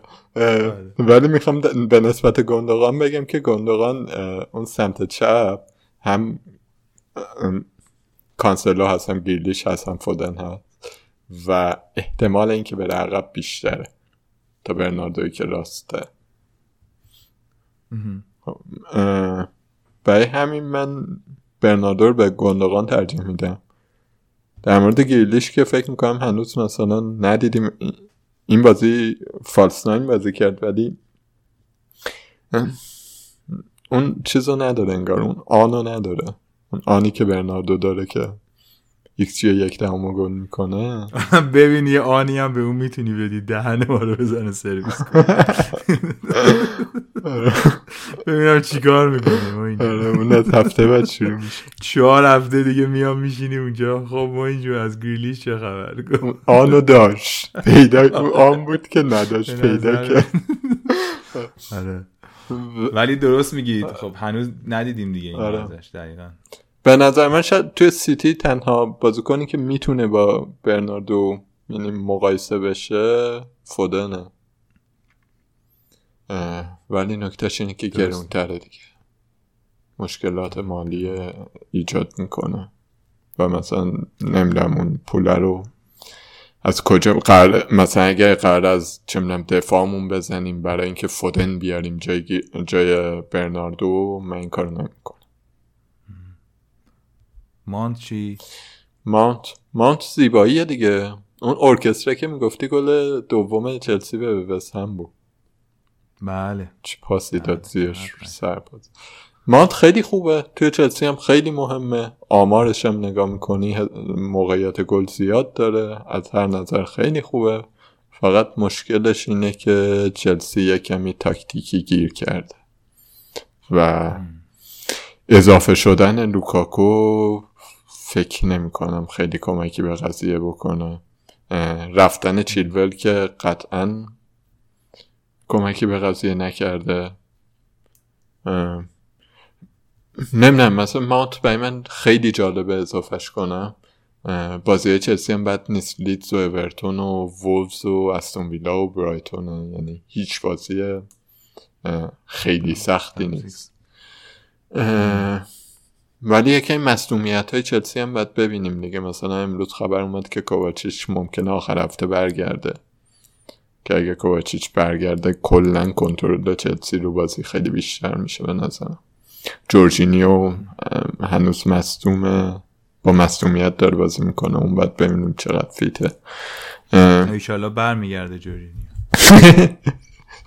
برگرده بازی رو سایش بالا سر شما باشه. واقعا یکی از بهترین خریدای لیورپول و سیتی، بهترین خرید سیتی این بود که جورجینیو نخرید.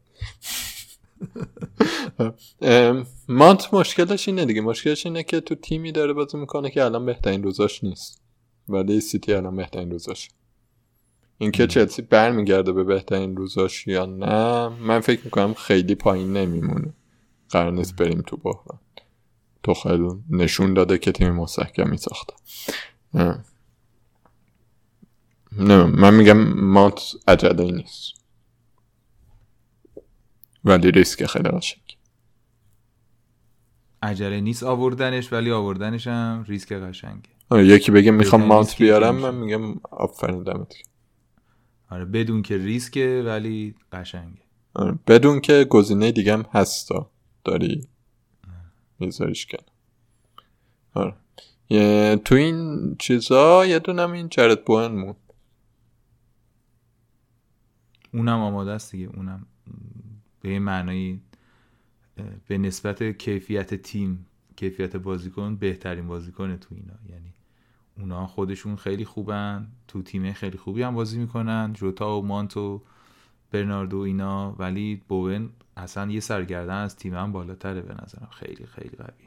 نمیدونم تو، من دو سه هفته است دارم میبینم، نه به نظرم میاد که اون قصه ای که یه بازیکن خیلی خوب توی تیم، یه بازیکن اصلی توی تیم کوچیکتر میتونه بهتر از یه بازیکن باشه که بهترین بازیکن یه تیم خوب نیست. این یکی از نمونه‌هاش بوونه دیگه. شما حالا آره من مخالفتی ندارم باهات. یعنی بوون اینه، بوون قیمتش هم آخه خیلی خوبه و مثلا اگر بنا به عبور از رافینیا باشه، فکر میکنم که واضح ترین گزینه بوونه که بدون دردسر میاد.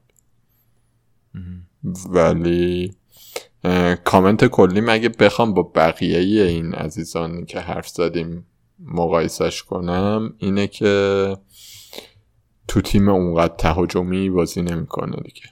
یعنی همه اینا جوتا، نمیدونم همه سیتی ها و مانت به هر حال تیمشون تهاجمی تره، تیمشون موقعیت های بیشتری میسازه و تیمشون باثبات تره.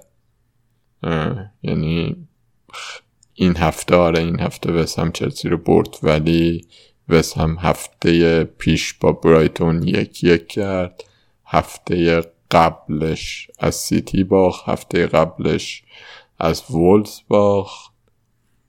فقط ما رو بلده ببردیم اینجا. آره دیگه فقط ما رو با واقعا اون گل سوم خیلی زور داشت.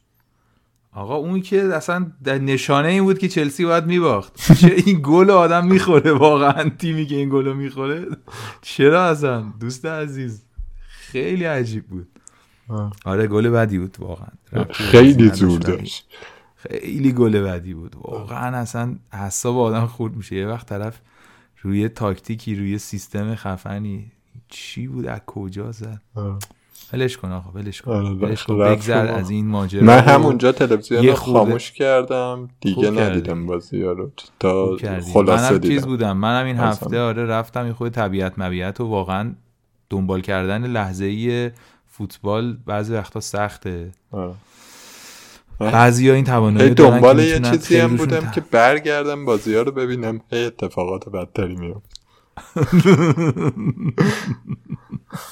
گلای دقیقه 90 و آره دقیقه 98 شاخه گل خورد.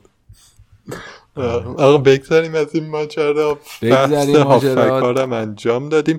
تو بخوای جنبندی کنی، رنگ بخوای بدی، چجوری میگی؟ من فکر میکنم که بهترین گزینه الان برناردو. تقریبا میتونم بگم که به نظرم الان تو این لحظه واجبه. اگه میتونید، اگه خیلی قراره سیستمتون رو به هم بزنید نیاریدش، ولی اگه اونقدر قرار نیست به هم بزنه یه نگاهی بکنید و جدی بهش فکر کنید. به نظرم من فکر میکنم برناردو الان اون قضیه در واقع تیمی که سفرش پهنه و داره گل میزنه، برناردو توش آدم مهمیه حداقل الان. حالا بازی ها فشرده است، ولی همه بازی ها فشرده است، این بالاخره برای همه است. بعدم که فکر میکنم جوتا مهمه. فعلا اگه کوتاه مدت داریم فکر میکنیم جوتا مهمه، مانت طولانی مدت مهمتره، ولی الان برای هفته بعد اگه بخوام یه تیمی بچینم جوتا رو میذارم توش، مانت رو نمیذارم توش. دوتا اگه جوتا رو که فرض کن داریم، جوتا رو اگه فرض میکنی داریم، آخه خیلی ها ندارن. اگه جوتا رو داریم، برناردو آها مثلا بعد چجوریه؟ بعد سون هم داری، یعنی سون و جوتا رو داری. سون جوتا مثلا نمیدونم، سون رو فکر کن یا داریم یا نمیتونیم دیگه. من فکر میکنم سون الان کسایی که دوتا تعویض دارن میتونن بیارنش. آره یا مثلا آره آوردنشو نمیگم، داشتنشو میگم. آره نه داشتنشو داری، میخوای توی این رنج قیمت یکی رو اضافه کن. آره یکی که برناردو دیگه، برناردو رو اضافه میکنم. دوتا اضافه نمیکنم چون احتمالاً باید از دفاع کم کنم که نمیکنم. انقدی مطمئن نیستم، چون اگه بخوام از دفاع کم کنم بازیم عوض میشه. نه به خاطر اینکه لزوماً حس میکنم خیلی کار درستی دفاع داشتم، ولی انقدی برام روشن نیست اینور که بازی به خاطرش عوض کنم.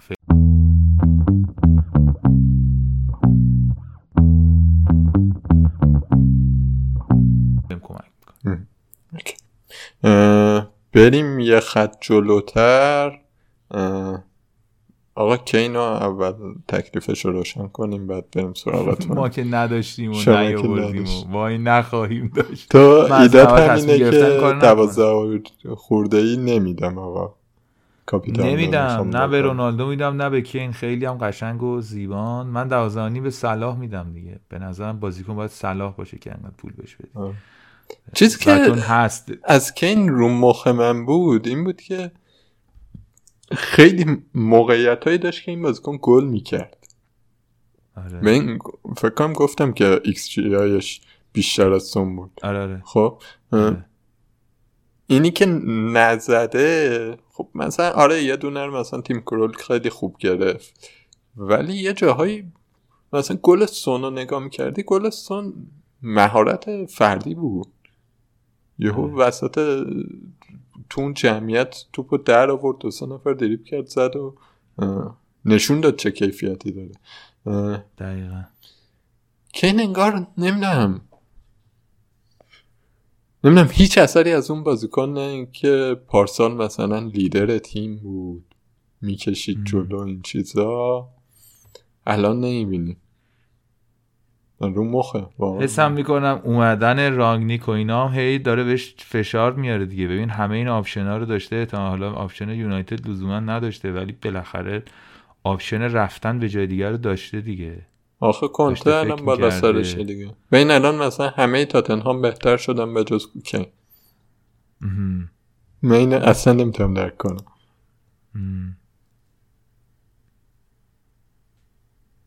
واقعا نمیتونم نکنم که چش شده این.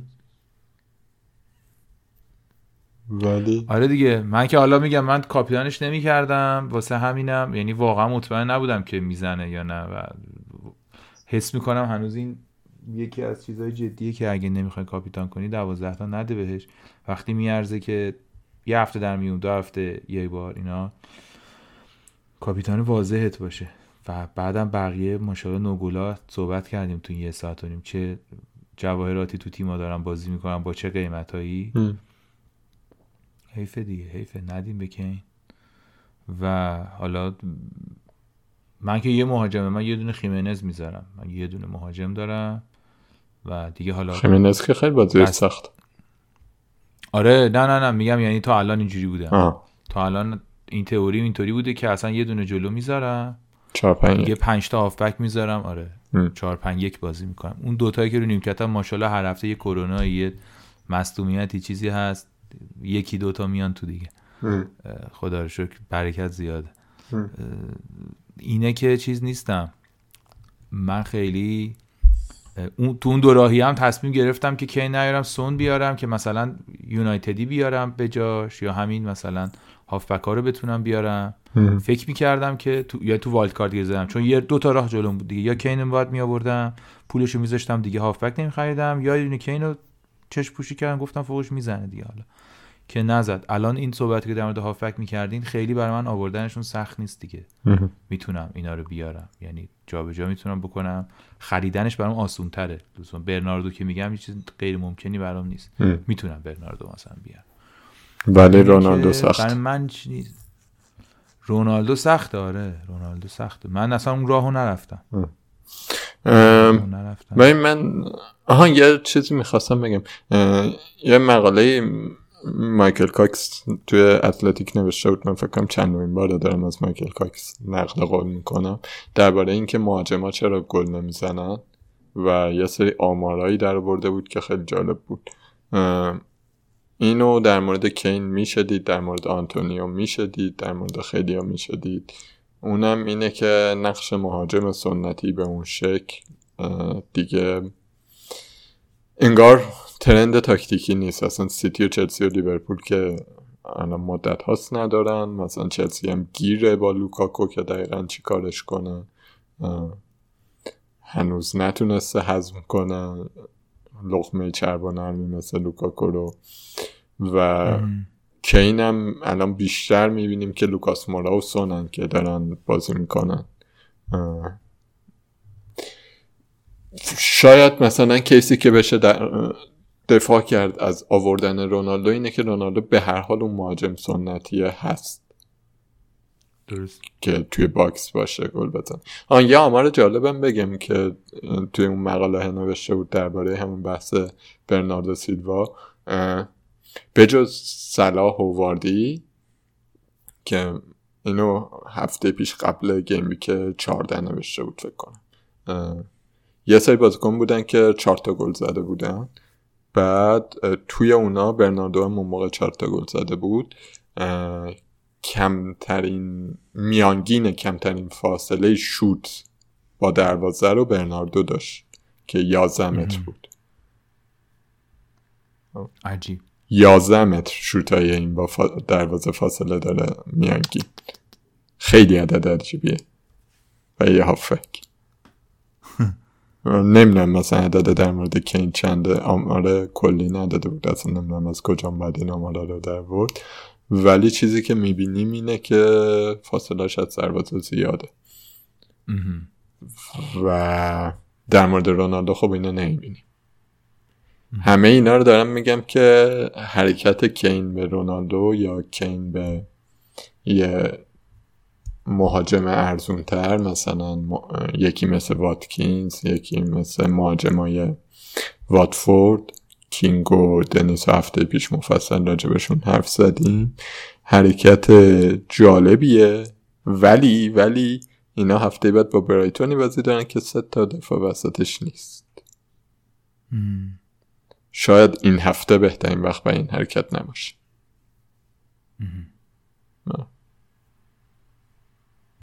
بسیار هم عالی، بسیار هم عالی. این اون مهاجم گرونا فکر کنم حرفشو زده ایم. این استاد تونی کرونا گرفت چیکارش داغون کرد منو دیگه بابا، داغون کرد منو. خاطر این که باعث شد آنتونیوهای نیمکت اومدن تو زمین. چند تا مورد من از نزدیک مشاهده کردم. اونم افکتیو بود واسه من دیگه. آنتونیو 5 امتیاز گرفت ولی 1.41 از من کم کرد. یعنی برناردو 15 امتیاز آورد 2.6 من کم کرد. آنتونیو 1.4 یعنی یه خورده کمتر از اون همه کاری که برناردو کرد. بد شد دیگه، من خوشحال نشدم که این اتفاق افتاد. تو داشتی تونی؟ آره بله بله، لیورامنتو با 2 امتیاز اومد. آره. جولوگ کثافت دیگه. حالا عقبم این هفته خیلی خوب نبود ولی باز حداقل خاطرات خوبی داره. اون جولوگ قشنگ داغونه وزاد. تو تونی رو میدی؟ من تونی ندارم اصلا. من خیمنز دارم و کین. من تونی ندارم اصلا. فکر کنیم آره. اگر داشتی میدادی. نه چرا انقدر فکر میکنم که حالا نه که من نمیدادم چون من تازه وایلد کارت زدم و مثلا یه خود میخوام هافبک دفاع مثلا چیز کنم یا حتی به دروازه بان فکر میکنم. اونقدی اصلا مهاجم برای مهم نیست. ولی کلن هم نمیدونم. نه باید بدیم، باید بدیم تونیو. خوبه بیچاره. این دوتا بازی نیست دیگه، 2 یا 3 بازی نیست. یعنی غیر از اینکه نبوده 2 دیگه نیست. 2 دیگه احتمالاً نیست. یکیش واتفورد. نیمکت لیورامنتوه. آره اگه نیمکت لیورامنتوه بده. نه نیمکت هم کینگ میشه. که خوبه. خب خوبه کینگ خوبه. همین دیگه، اینا مهمه دیگه. یعنی جواب سوالت خیلی اگر اگریه دیگه. اگر اینطوریه اونطوریه فعلا. نیمکت اگه نداری که بده ولی نه دیگه، اگه داری نیمکت به نظرم نگرش داری. حالا چه تعویضیه بعدم به خصوصی که یه تعویض داری میکنی دیگه، احتمالاً اون یه دونه تعویض جای دیگه ای بهتر بهت کمک میکنه. ببین آخه مثلا من کلا ایدم این بود که توی این دوره ما باید نیمکتمون قوی باشه.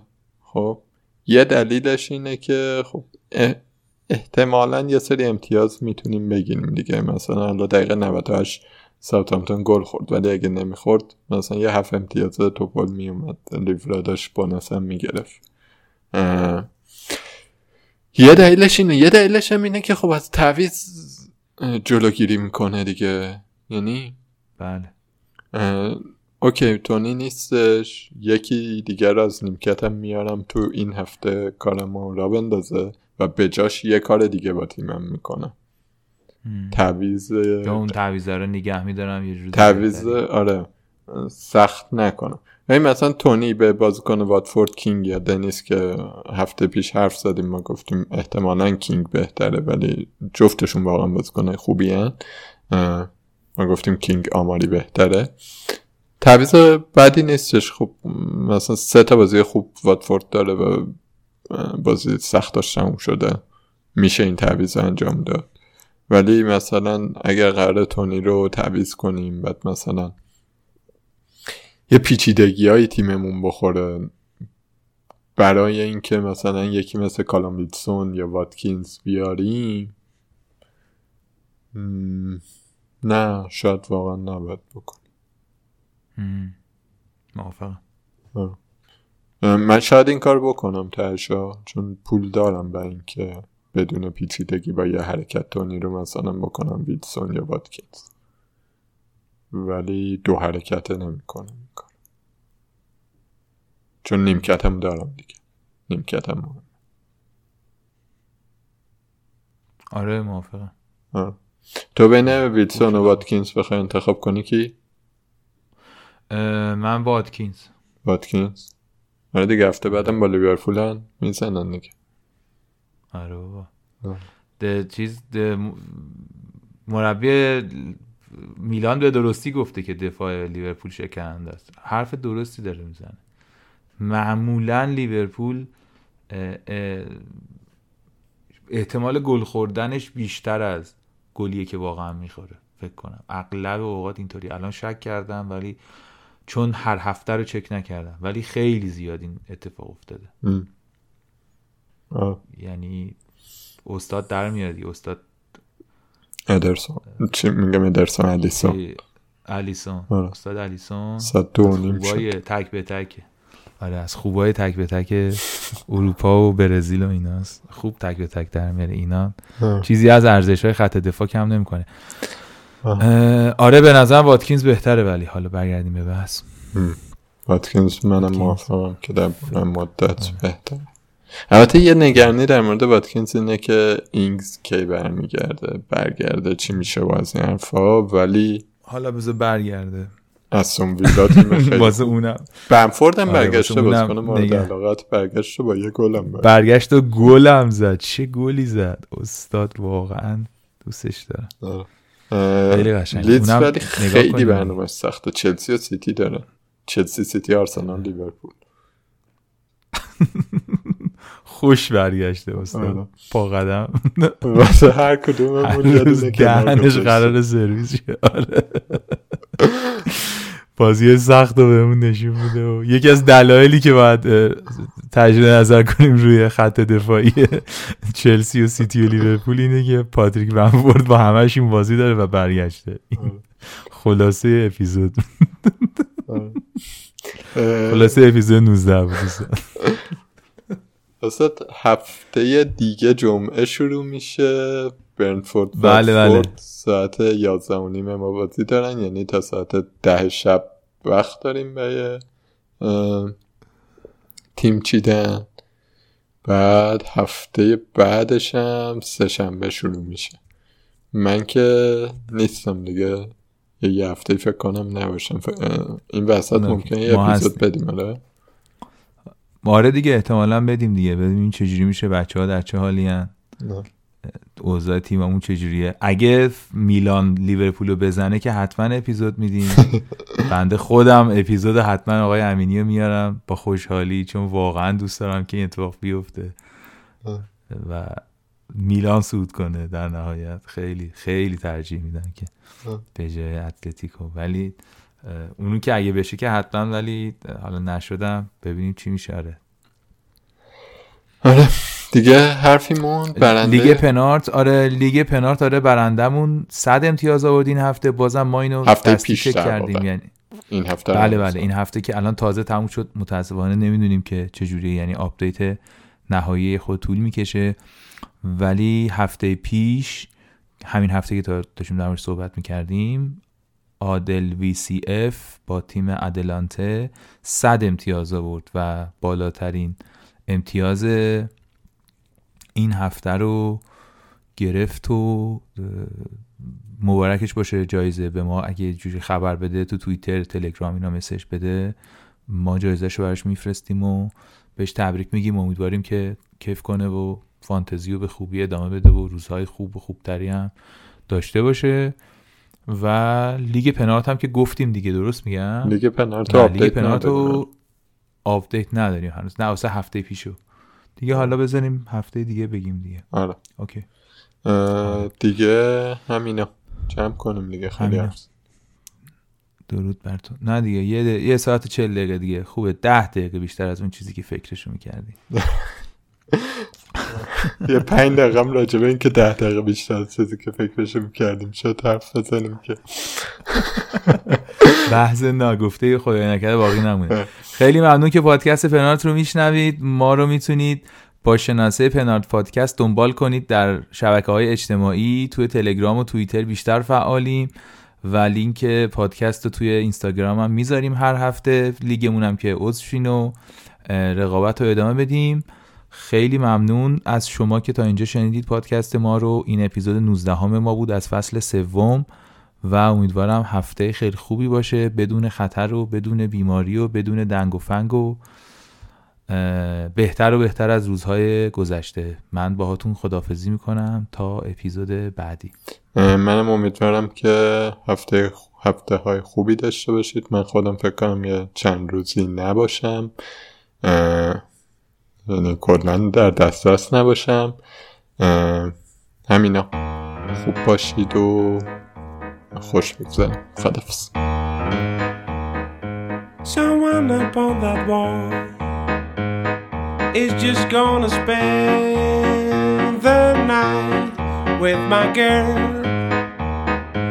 That's what I'm talking about. That's why I'm I'm gonna play this child, the wall between reality and fantasy. Sometimes so small and not so tall, the wall between reality and fantasy. Sometimes so small and not so tall.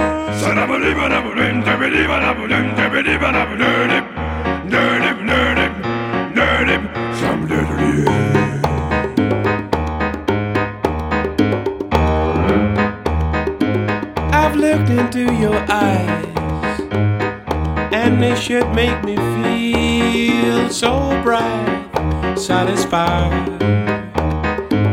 The only thing I've learned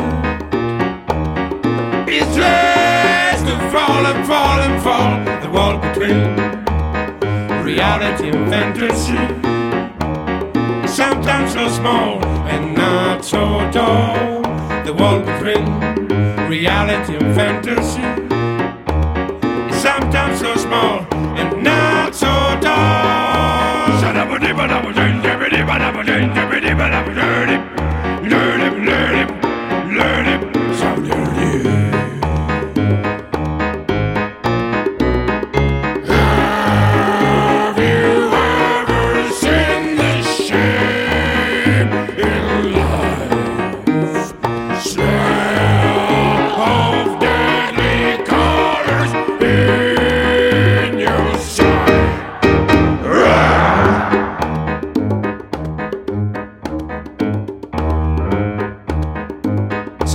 Our life is strange, and it seems you gotta do it all by yourself to arrange sensations never felt. That's why my soul I never sell. The wall between reality and fantasy, sometimes so small and not so tall. The wall between reality and fantasy, sometimes so small and not so tall.